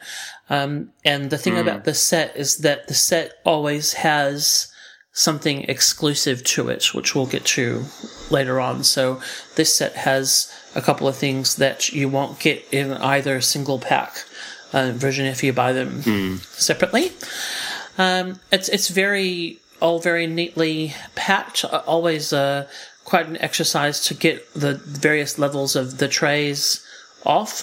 Um, Oh, yeah, man, those things are a nightmare. like I, they, they were they're impregnable. I don't know whether there's like mm, mm, seriously. I actually got to the point where I was getting so frustrated that I was just ready to just give it, you know, yank it with all my strength and accept the consequences, because as I was pulling, I, I think the top tray, which is more than a, a basic sort of lid that stops stuff moving around, comes off reasonably easily. But then when you've got to take that middle tray, which is the one that actually supports Han and Chewie, you've got to lift that off in order to get to the accessories underneath. It was like it was vacuum sealed or something. I was yanking at this thing. I, I don't know. There's, there's got to be a better way. I mean, it was, you know, immensely difficult for me to get that bottom tray out, but Yeah. maybe I'm just doing it wrong. yeah, pa- patience and patience and um, uh, lots of patience is the the word. Um, one thing, one thing right away that I noticed um, with this was that uh, Chewbacca. uh, N- nothing looks great with the um, big plastic tray over them, but usually you can get a feel for it. Um, but Chewbacca really looks like you know funky, like oh, someone sent me a piece of old carpet um, in my inside the tray. Um, but but there's lots of ways to make him look better, which I'll get to in a moment. Um, and then you take that top tray off, and on the top level, you've got the Han and Chewie figures. You have um, the extra hands, and we'll talk about them individually, obviously, um, and uh, just a couple of weapons and other weird odds and ends, and also um, their little headset accessories. Um, and then in the bottom tray, you've got the uh, bases, which are now, I would call them the standard Hot Toy Star Wars kind of vent bases. And grill. Yeah, grill things, which um, I've said before I don't really like. Um, the only thing I'd say about them is that now that I've got a couple, like I've got my star, my stormtrooper here as well, is that I suppose that once you have a set, like you know, once you kind of add to it, then it probably will make them a bit more of a cohesive display. Um, But yeah, but one thing I find really kind of odd about these is that um, under the grill, they've they've got like a white cardboard Yeah. thing, and so which to me kind of makes it look really weird. It's not. I'd rather it be black, or because it doesn't really look like they're standing over a grill. It looks like they're standing on a pl- piece of plastic with white cardboard underneath it. Mm, I don't know if you can take that apart. And Yeah, I, I don't tend to use the stand myself. I I try to get them to freestand whenever I can. Oh, sure, yeah, for sure, for sure. Um, so will we talk about Han first? Yeah, look, I um, I I went straight for Han um, uh, as soon as I got that top tray off. Um, when these guys were solicited, I wasn't completely sold on on Han's portrait, um, but I think Harrison Ford just has one of those visages that is just very, very difficult to capture. Uh, I don't own uh, a, great deal of. Um, uh, Han Solo or Indiana Jones high end merchandise simply because you know every time it gets solicited, I just I'm just not quite feeling it. You know, they've actually captured Harrison Ford as uh, as well as they can. Um, I, I think the original Indiana Jones figure from Hot Toys is probably the best that I've ever seen. But um, look, once you actually get him in hand and, and you're holding him, um, he grows on you really quickly. For me, uh, I found um, I, I was really enjoying having the figure, uh, holding it, and, you know you lift him out and he's got some heft to it, um, and that's a, a bit of foreshadowing for when we get to the other guy. Um, and so, look, I was I was quite happy with you know the the feel and moving him around, and uh, immediately I started switching out the hands. Uh, one thing I noticed, which was really quite odd, is um, he he comes with the relaxed hands um, out of the box, so the, just sort of the open hands. And I thought, well, you know, that's kind of points for me. I want to get that um, the you know pistol and his blaster holding hand uh, up and running. So uh, I popped off the the right hand quite easily, replaced it with the one ready to hold the blaster. Um, got the blaster into his hand and was very, very impressed with um, how nicely it sat. Like it really does look quite comfortable. The finger Yep. sits on the trigger Yep. really, really well. Um, so look, that was great. But then I took the relaxed hand and went to put it in the slot where the blaster holding hand came from, and it doesn't fit. and I thought, well, that's really odd. And then I kind of realised that this is just a, an oversight. The um, you know the the hole that that blaster hand came out of is not big enough to hold the relaxed hand. So you basically end up with this hand and nowhere to put it. So then you've got to kind of either you know stick it in the the the pit where you know himself is, um, and that's where it currently is at the moment. So I thought that was a, a little bit odd. Um, but Yeah. yeah. look, other than that, my, my first impressions were, were pretty good. Yep. One thing that has always confused me about uh, one of the differences between Star Wars and uh, one of the differences between Hot Toys and Sideshow, one six scale, is that um, with the swap out hands, and um, Han comes with uh, two sets of flesh color hands, the relaxed hands and the gun holding hands, and then three sets of hands with gloves. Um, and, you know, so quite, quite a few swap out options. Um, and if you get a sideshow piece, each hand has its own peg in it. So there's a Yeah. peg in the hand and you pop it into the wrist. Whereas Hot Toys hands don't come like that. They come with a couple of sets of pegs. So one in and then you get another spare set. Um, but I find that often quite a pain because if the, um, peg stays in the wrist, cool, easy to swap. But once it pops out, like if it pops out and it's stuck in the hand, it can be quite a pain to actually get it out. So I don't know why they do it that way. Um, but it's something that always bugs me. Um, but yeah, I'm, Yeah, it makes you nervous too. yeah. Oh, well, I mean, like with my Chewie, as soon as I swapped out hands, I dropped the little black peg. And then I'm there like, ah, I don't have very many of these. Where's the dog? like, you know, Yeah. just, um, yeah. So, um, yeah, I was really happy with the likeness too. Um, there's an odd thing with this figure with, well, we're talking about the head, um, which is that, uh, it comes with a s- swap out, swap out hair. Um, Toupee. yeah, toupee. And I gotta say, I'm pretty slow. I did not immediately work out what this what this was for. I, I'm looking at it. I'm thinking this looks like exactly the same hairstyle. Why does he have another hair? Yeah, yeah. But it's actually uh, to put the headset on. Um, and Hmm. uh, so it's got little creases in it to make the headset actually fit. But then I don't know. I think it kind of. I I don't think that was necessary. Um, uh, because then it means the hair is a separate piece, and once you know it, it's actually quite noticeable. like I don't know, I just I- Yeah, like I, I popped mine off. Yeah, yeah, I popped mine off fairly easily and uh, sort of put the other one on just to see how it looked. And then when I put the original toupee back on, I was looking at it and going, "Were those seams as big as they were before?" exactly. And so I'm pressing down on the top of his head, trying to really fit this thing as closely as I can, and going, you know, come on, there's got to be some more give there. I've got to get it a bit closer. And so then I'm sitting, I'm looking at it, going, no, now I can see this, this like this fine black line, you know, where the um, where the, the separate piece meets the actual head. And look, I'm sure it's just me, and, and I didn't notice it before, and I've managed to work it pretty closely. But um, yeah, look, I, I, I don't know. I think it's a bit of an odd one too, and Yeah. I certainly could have done without it. totally. Um, the his costume's great. I think. Um, the uh, the one thing that I'll talk more about when we get to Chewie is that both of these, each figure comes with an instruction booklet, and one of the items in the Han Solo booklet is styling the collar.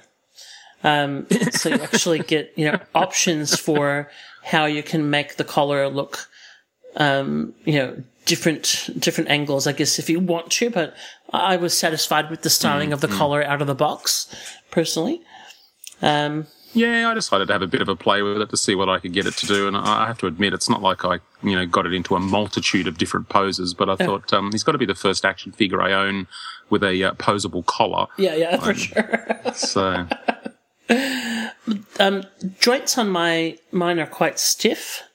Um, as I was Mm, posing, yep. posing him, I really noticed that that they took a lot of. Uh, I think the costume's pretty tight; it's part of it, but then definitely um, quite stiff joints, which is not a big deal, but I certainly did notice it. yeah, and I'm quite happy with that. I'd rather that than the opposite. Oh yeah, for Um, sure. But I, I moved mine around quite easily. I, I think it wasn't too bad. Um, I guess a couple of things that I noticed. Look, I was looking at his, outfit, and uh, I was quite happy with it. The way the vest sits. Um, the belt is actually a real piece of artwork. They've done a fantastic job on that. There's so much detail going on with his um, not his the, the belt of his pants, but his actual um, blaster uh, belt and holster. There's lots of little, um, you know, spare ammo packs and all that sort of thing. And there's some space on um, the hip to put his um, uh, uh, walkie-talkie thingy. Um, so I was really impressed with that. And then I kept going down, kept going down, and then I got to these gigantic pirate boots. Um, yeah. but um, yeah, I, I don't quite know what's happened there, and uh, the, the the boots are fine, but they're they start at the you know up at the knees, and they're quite large, but then all of a sudden they just go in really tight as it gets towards his ankle. Uh, Yeah. They're not sitting flush at all. Yeah. This is not the sort of thing that you know if you were buying you know Italian handmade Italian boots that you would um, put up with. They're quite odd. Um, and then you know I, I was looking at it going now that I've seen them, they look really peculiar and it's throwing off um, the aesthetics of the figure. And, you know, that's when you've got to sort of stop and go, wow, how, how much critique do you actually give this? I mean, this isn't a miniaturized, you know, Harrison Ford. This is a, you know, a 1 6 scale dolly. Um, you know, are my expectations too high? Um, you know, because we've seen such amazing stuff from Hot Toys in the past. Uh, am I expecting absolute perfection? Um, you know, then for the, the price that they're charging, um, I don't know. It, um, yeah, but now I just can't look at it without seeing those boots. Oh, look, I agree with you. They are not great. Um, if you look through my photos, I did some poses with, um, like kind of kneeling, shooting, that sort of thing. And it's actually really noticeable because it makes his ankles look really skinny, um, because of the way that they bend. So I, I don't, they're, they're not great for sure.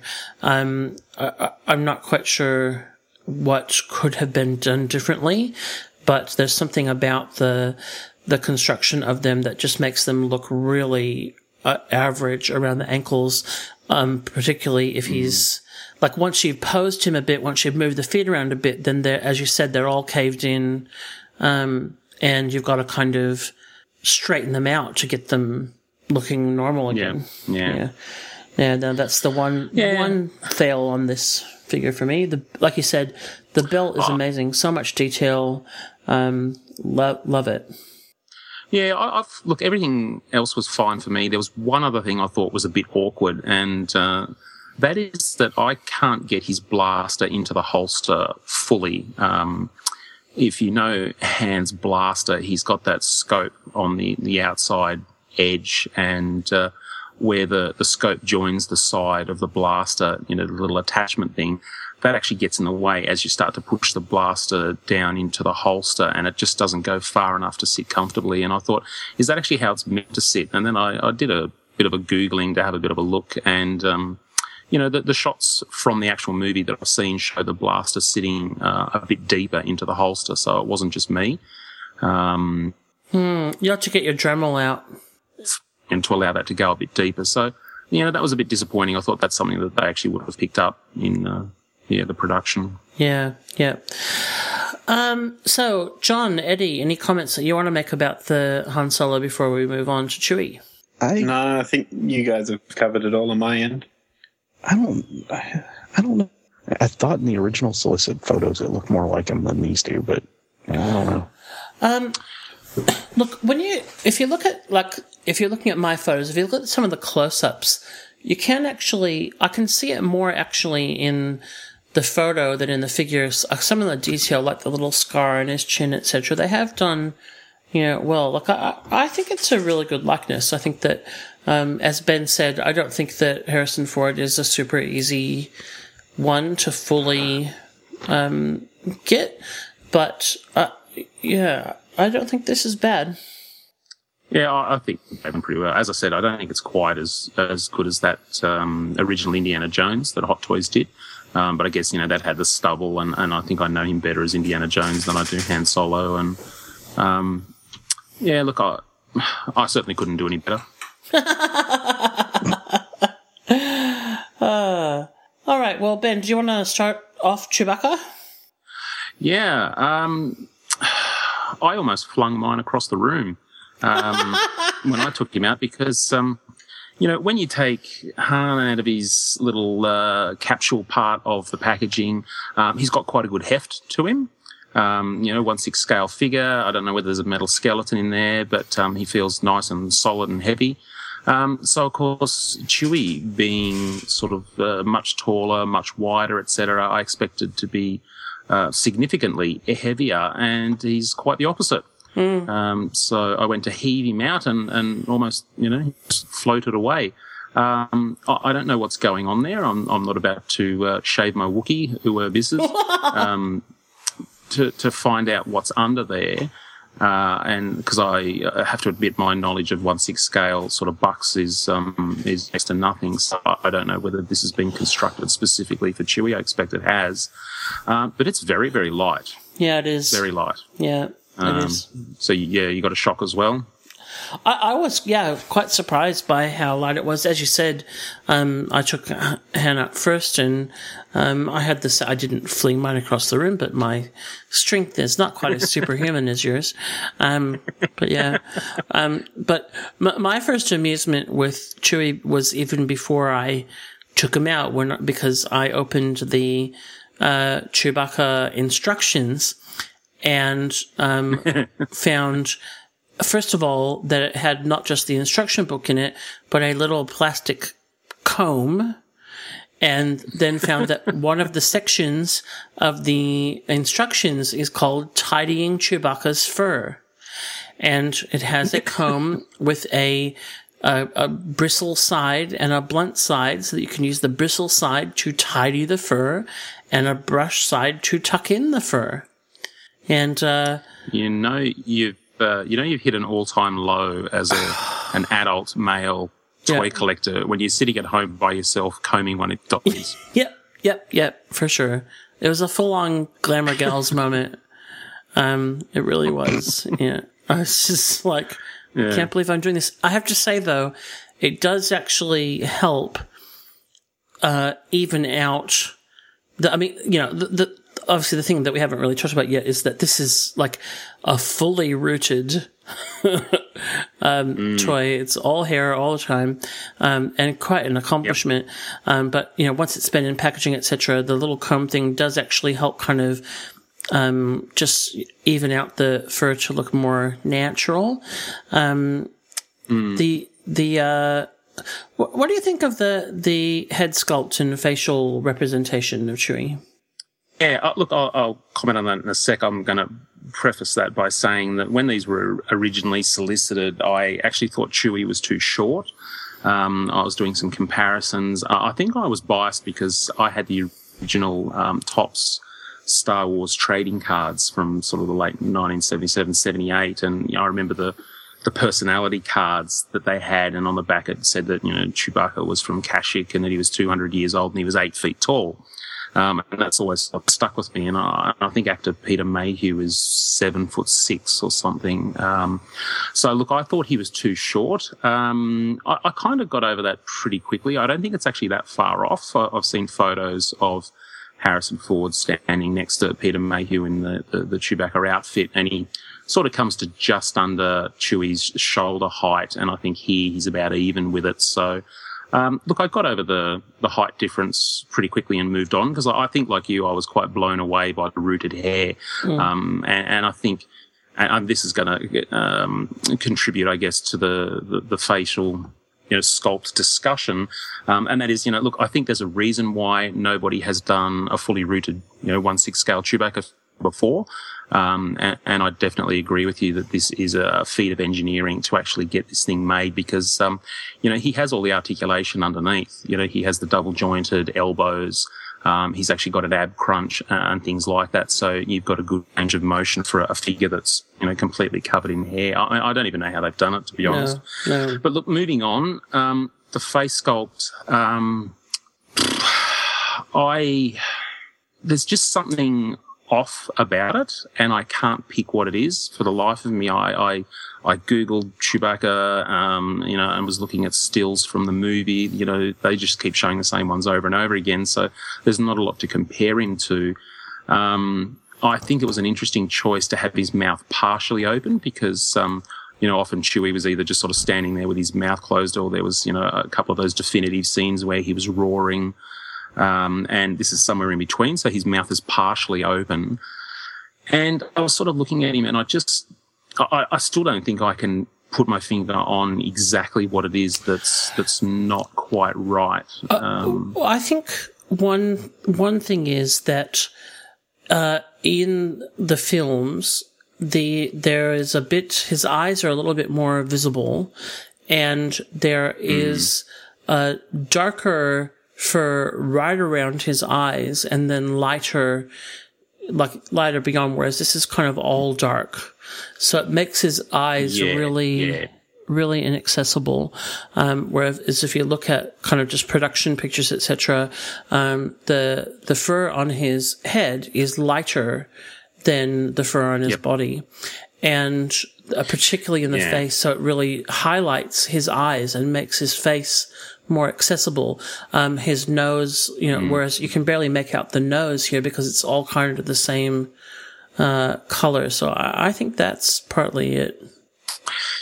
That's what I actually came down to. I, I was looking at it, and yeah, I, I think the shots that I've seen, the stills that I've seen from the movies, yes, you've definitely got the sort of the, the darker around the eyes, and then the rest of the face is actually quite light, and yeah, that that sort of accentuates the eyes. Whereas, um, you know, he's he's got the whole you know um, black backer thing happening. Um, I. I was standing there looking at it, trying to work it out, and I, Mrs. Shake was sort of sitting next to me, and she said, "You know, aren't you happy?" And I said, "Oh, it's not that. Oh, look, I'm, you know, it's great to have these guys. They're going to look fantastic when we, you know, get the rest of the crew." Um, but I said, "You know, something's not quite right. You know, what what do you think?" And she said, "Oh, to me, his muzzle seems a bit too long. Like it just it seems a little protruded a little further than it probably should be." And uh, so I was looking at that, and I thought, yeah, I do agree. Um, Both both of these figures have copped massive amounts of criticism um, on the net. The Toys Facebook page is just, uh, uh, uh, geez, it's just pages of um, criticism about people cancelling pre-orders and stuff like that. Um, but I guess what I did next was uh, the comb. I was just um, actually was using the end of a um, a pencil um, to do it was to start moving the fur around. One thing to note is um, a lot of the fur is, is obviously you know quite loose and it's rooted, but what they've actually done is the, the fur around his cheeks and under his chin and down his neck has actually been glued down. So it doesn't hang loose, and I, I think that's obviously because if it moves too much, it'll look quite bizarre. But what it does is it actually prevents you from being able to do a lot with it. So obviously you can move the hair around on the top of his head and around the sides of his head. Um, so look, I started, and I think futzing is the word that people are using, and, and I started sort of futzing his hair a bit. Um, and once I did that, I actually started to feel a lot better about a um, way he looked. So uh, I, I don't know about you, Scott. Oh yeah, look, I mean, I, I'm happy with it. I think that it is something that you do have to kind of really think about it to work out why it's not perfect. Um, but I, I, I'm really happy. I think that um, you know what what they've done overall with this figure is pretty amazing. I do think that, like, like you said, the the um, with what they've done with the face, like uh, that that uh, gluing down, etc., does help get make it keep shape, etc. And I, I think if they Mm. could have lightened that a little bit, um, it would have been better.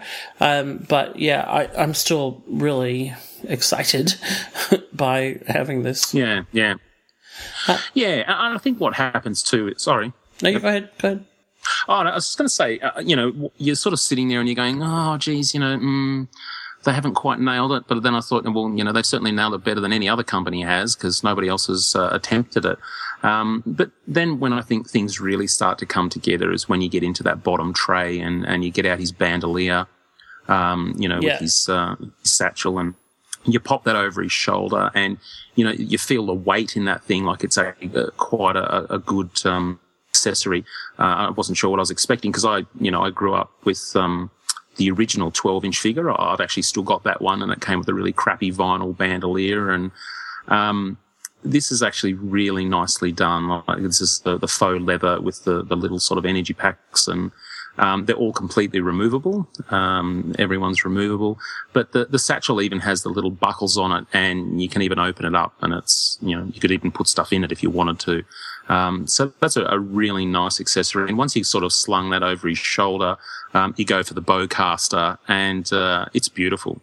Um, yeah. you know, the bowcaster is, is so nicely done. It's, it's really elegant. You know, often when we get this gun with three and three quarter figures and the six inch figure, um, you know, they're often slightly warped, you know, from being stuck in the packaging or whatever. This thing is just pristine, sleek. It's beautiful. The, uh, the string on it is actually a string and it's, um, it's taut. So there's a little bit of tension in it. Um, and it's, it's beautifully done. Just like Han's Blaster, I should probably comment. They're, they're really nicely done, really nicely weathered. And so once you get that bowcaster into his hands, you know, I, like you, I swapped out the hands for the, the, the gun hands. Yeah. Um, and you know, you get that bandolier on, you get the gun in his hand and you just sort of, you know, you start to get that, that, that, that geeky giggle going and, uh, yeah, fun stuff. Oh yeah, definitely. He doesn't really start taking shape until you get get his gear um, on, and I love the, the detail on that satchel. You know, is just amazing. Um, all the ammo on his bandolier can come out um, as well, which I'll never do because then I'll lose them all. But still, just the fact that you can is awesome. Um, the other thing that I'm really impressed with with this is the hands. Like there are relaxed hands and then swap out, um, you know, holding hands, and uh, the hands have got fur on them as well. So you know, once you kind of combine the fur from the um, arm to the hands and you swap them over, it's seamless. Um, I'm really impressed by that. Yeah. John, did you have a question about the hand? I- I mean, how does the does the fur on the arm come down over that wrist joint then, or Mm, Yeah, it mm, does. It does actually. Yeah. Yeah. Yeah. So Yeah. if you, in, in order to do the swap neatly, you've kind of got to pull back the fur um, on his wrist um, to, so that it doesn't get caught in the peg. And then, but once you've got the new hand in, and like I said, there is fur on the hand, just bring that back over. Um, you could, of course, use your handy included comb if you, um, your masculinity could stand it. Um, and, uh, yeah, beautiful, beautiful. Yeah, yeah, yeah. I was impressed. I was sort of looking at them and the way they've done it, and uh, effectively they've just they've cast this hand and they've managed to glue the fur on the the top of the hand, but it also comes around between uh, the thumb and um, index finger, but also onto the palm as well. So that if he just had his palm up, there'd be sort of fur sticking out. So um, yeah, not covered, pretty much works the same way too. Yep, beautiful. Um, he does come with his big ass gun as well. Um, but Yeah, I haven't, I haven't actually. MG88 or whatever it is. Yeah, yeah. I haven't had a go at that actually. I'm, you know, pretty stuck on the crossbow. It's pretty awesome. And the crossbow comes, the crossbow comes with a strap as well so that you can hang it over his shoulder.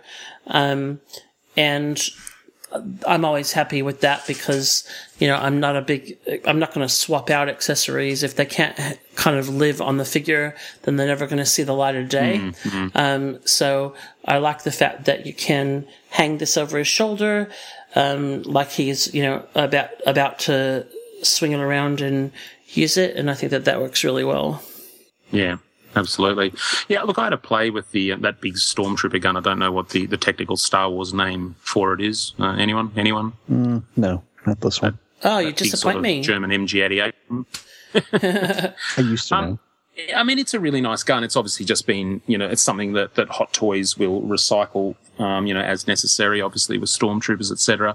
Um, but it's really nice too. The bipod actually works, um, you know, and it clips underneath so that it's held in place. It's even got a working um, slide.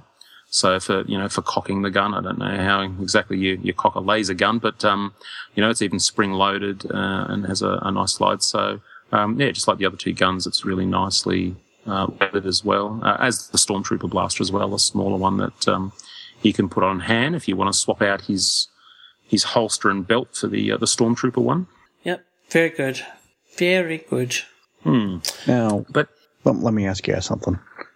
Um, with Chewbacca, if you'd had the choice for a fully sculpted one versus this one, which one do you think you'd prefer? This one. Oh, this is a this is a definite. Like, I mean, from the neck down, this figure is perfect. There, Yep. There's nothing wrong with it. There's, you know, if that, if you could just sort of, I don't know, somehow magically just touch up whatever is putting off the portrait. And, and like I said, I think once you've played with the fur a little bit, you know, get out your little dolly comb and hair dryer or whatever, and uh, have a play. I think there's a Hair dryer. uh, I, What you need look, to do. I, I just think it's uh, it, What you need to do is get get out your little dolly um, hair lightening kit.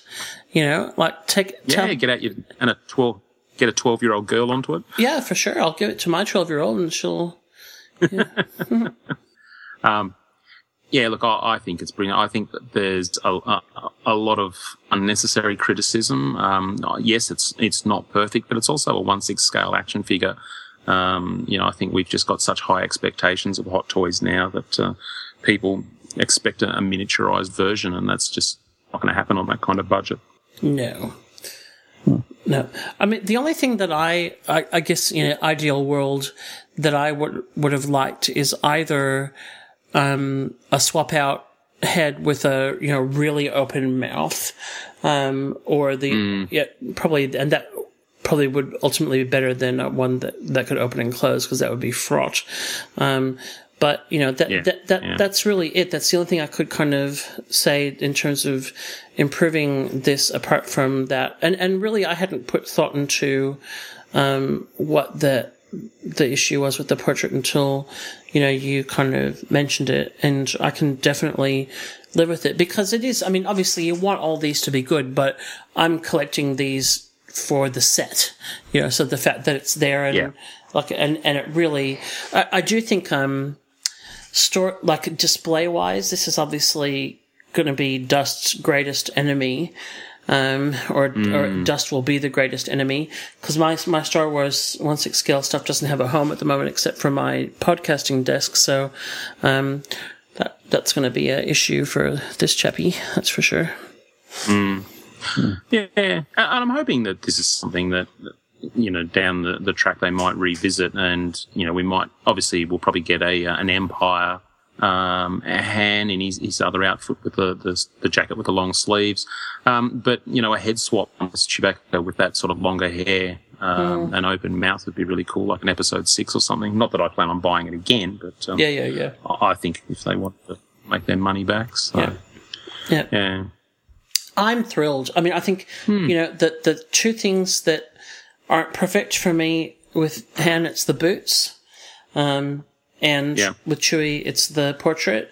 Um, but overall, um, definitely glad that I've glad that I've got them. Yeah, it's a lot of fun, and, and getting them into your collection and, and getting Kenobi in there soon as well, um, and really sort of rounding out that crew is, is just going to be a lot of fun factor. Yeah, I, I don't know if you if you got the notice. I got it uh, the other day that the um, episode four Luke is going to come out earlier than originally planned. Um, Oh, I don't, yeah, I haven't ordered him yet. Ah, there you go. Well, he's now because I mean I do have the Best Bespin one, but I did order him as well, and it was meant to come out. I'll just get it here. Got an arrival update, which usually means, um, you know, going to be later, but it was meant to be uh, March to May 2016, but it's now expected December 2015. There you go. I know. So Cool. something early. Very nice. Yeah, very good. Use that factory more often, please. Um, yeah. So, any any closing comments on this fine set? Uh, not for me, other than you know, take the time to comb the hair on your dolly, and I, I think you'd be pretty pleased with um, the, the look that you can get. And while you're doing it, you can just repeat to yourself, "This is not a doll. This is not a doll. This is not a doll." like, that's what I did. That's it was right. all fine. That's yeah. right. Yeah. Yeah. What do you get a Wookiee when you already the comb? That's right. Shampoo. It it almost would have been nice if they would have had like a little magnet on his shoulder for that bandolier. Oh, look, yeah. I mean, you can play around with it and get it to to sit right. You know, but to keep it in spot one spot, I think that could be problematic. Yeah. The thing is, though, it's mm. actually because of the fur. It's actually pretty stuck in place, But because the, you've got the fur, the fur there to kind of help hold it in They do place. So, actually. yeah. Yeah. Just speaking of magnets, there is actually a magnet on the strap of um, Han's um, holster.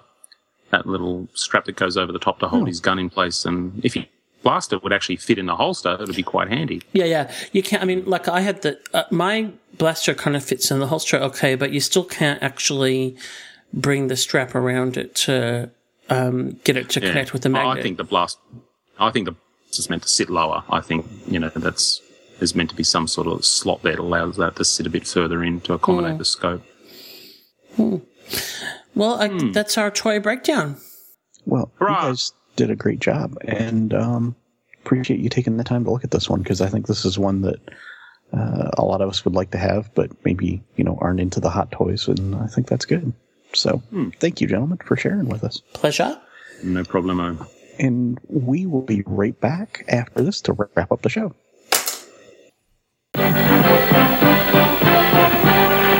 Introducing the evil mutant warriors, Ratar-O, Soldier-Man, Grune the Destroyer, battle against Lion-O and the new Thundercat allies, Hachiman, Snowman, Tuska Warrior, the battle is on for the Sword of Omen. Thunder, thunder, thunder, thunder, Figures and vehicles each sold separately from LJN. Well, before we wrap everything up, we always like to share some feedback with you guys, and we love getting feedback. And if you'd like to send us feedback or um, cake or cupcakes or you know any sort of sweet treat, you can send those to us at podcast at actionfigureblues.com. And when you send it to us, you know you might hear it read out here. You'll probably hear it read out here. Or we love eaten here. Y- Yeah, Yeah. that's true too. Yeah. Um, yeah. So, Eddie, yep. you've you've got our first feedback. I do. This comes from Jason on Facebook, and he says, Greetings, programs. Just recently discovered podcast, and I find it incredibly entertaining. Over the past year, I started to get into action figures and statue collecting, and I think that I'm finally ready to take that Hot Toys plunge. The question that I have is which distributor is best to order Hot Toys from? I'm planning to purchase about two Hot Toys figurines per year and was debating them from Big Bad Toy Store or from Sideshow. Your help would be greatly appreciated. Keep up the great work, guys. Jason. Hmm. Thanks, Jason. And uh, yeah, thanks, Jason. And uh, I did actually send you a reply. And uh, look, I think when it comes to finding your retailer of choice, uh, it, it's about what suits you um, the most. And I mean, for a lot of people, it's about the price. So they'll just go with whoever is the cheapest. Um, if you're international, like uh, some of us are, um, you know, price is a big deal when it comes to shipping. Um, Sideshow only use FedEx, which is quite expensive. Um, but you know, then it also depends on what else, I guess, uh, floats your boat. So, for example, you know, there are benefits of using Sideshow because you have FlexPay if you solicit. Um, if you pre-order far enough in advance, obviously you can pay off your purchase, um, and you'll the reward points, which you can reuse. Uh, but then Big Bad Toy Store has, um, you know, their own benefits. They have the pile of loot as well that you can use. Uh, and of course, you could always just check out your local retailer, who, uh, of course, will probably let you check out the figure in person. Um, and therefore, you can avoid any surprises, such as uh, someone has shaved your Wookiee. Um, so uh, yeah, look, it's it's about what suits you best. So I I, uh, hunt around until you can find a deal that suits you. Now, the sideshow ones with Hot Toys, do they normally have exclusives as well? Sometimes, yeah, I haven't seen one for a while, but uh, yes, I believe Yes. that um, they have offered Hot Toys exclusives in the past. Yeah, sometimes. And I think that's the other thing with Sideshow too is because they're a licensed distributor of hot toys. Um, they're usually if you get a hot toy that has a bit of a problem with it missing accessory or that, if you've ordered directly off Sideshow, it's often uh, much easier to get a replacement piece or that kind of thing sorted. Yeah, yeah. So there you go. All right. Well, Scott, do you have Yes. a piece of feedback for us? Uh, yes, J.H. Gotham uh, sent us a tweet that said, You guys, now, um, you are my sanity in a chaotic world. Just now, we'll come back to the disturbing nature of that in a moment, that we could be someone's sanity. But um, she says, Despite being a rare female in the collecting world, you guys keep me connected. Thumbs up. So, so hey, J.H. Gotham, that is awesome. Thank you so much. Um, but Thank you. I don't know if we can be responsible enough to be anybody's sanity. I hope not. Yeah. Oh, I think the bloopers are evidence of that. Yeah, that's right. yeah. But thank you. We really appreciate that. And it's great to um, just know more about who's listening and um, awesome. Indeed. Yeah. Yeah. I thanks for that. And it's always good to hear from you guys. We love it. We love it. It makes it makes all this worth it. It does. I'm always blown away when people like uh you know say like oh I started listening I've gone back to the beginning or whatever and you're like wow that is commitment. Um so yeah. it's just I'm still kind of blown away that people actually listen to this. Thanks guys. Well, your mom really has to listen, you know. oh my gosh. If my mom listened to my whole life would be spoiled seriously Hi, wow. Well, guys, we've done it. We've made it to the end once again. Yay! Uh, this was fun. This was fun. It's always Um, fun. Now, you guys might hear something different next week. We're not sure. Yeah. We never know because we're just kind of, kind of in a chaotic world, right? Well, we right. have a lot of people doing other things next week, so we'll. But we are committed to bringing you a show, so somewhere or another we'll bring you one, even if it's patched together. yep.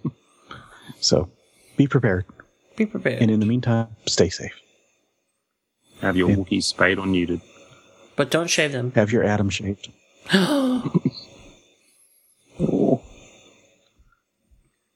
Bye. Bye. Good journey. Hmm. The Action Figure Blues podcast can be found on iTunes and Stitcher Radio and downloaded direct at actionfigureblues.com by clicking on the podcast tab. If you do listen to us on iTunes, please take a moment to leave a positive rating and review.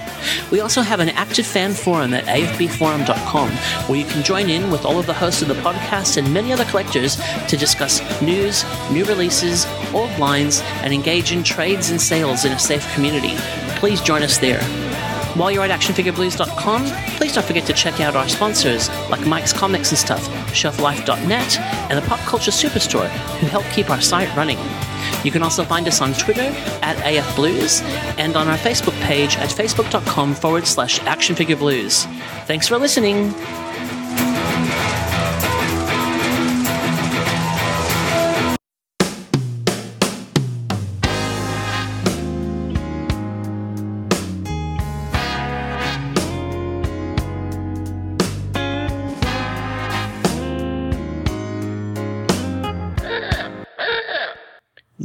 Get Ben, Scott.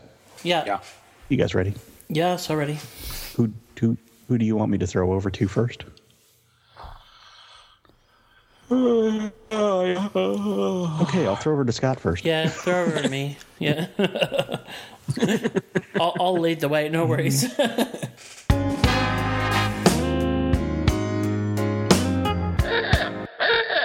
so, uh, John, when you are ready, you may begin the festivities. We need to fill in the um, asterisks before I can be ready. Which one? Oh, by Brought to you by Bam Kapow. Men. That was the worst Bam Kapow ever. That's because it wasn't for recording purposes. I would like you to know that Ken of Ken's Bam Kapow has complimented me specifically on the enthusiasm of my Bam Kapows on the show. Thank you very much. I started that. Yeah, but you know, Taking the glory.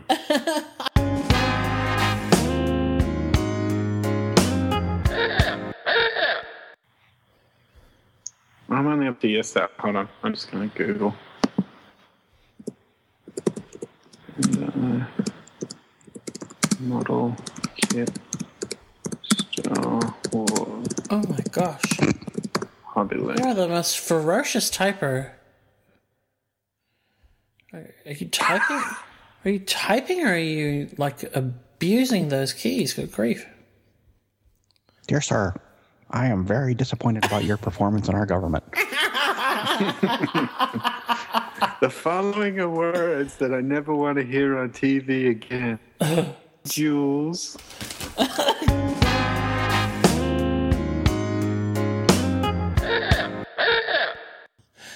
Thank you. I always get a little bit alarmed about toy breakdowns because I'm like, I I don't want to break uh, down my toy.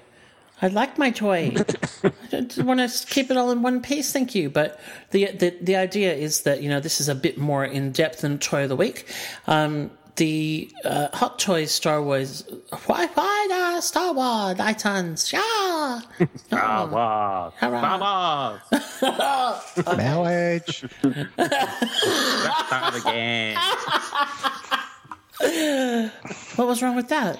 Okay. I'll just count myself in. She, she was, okay, five, four, Star Wars, three. Sorry. Try again.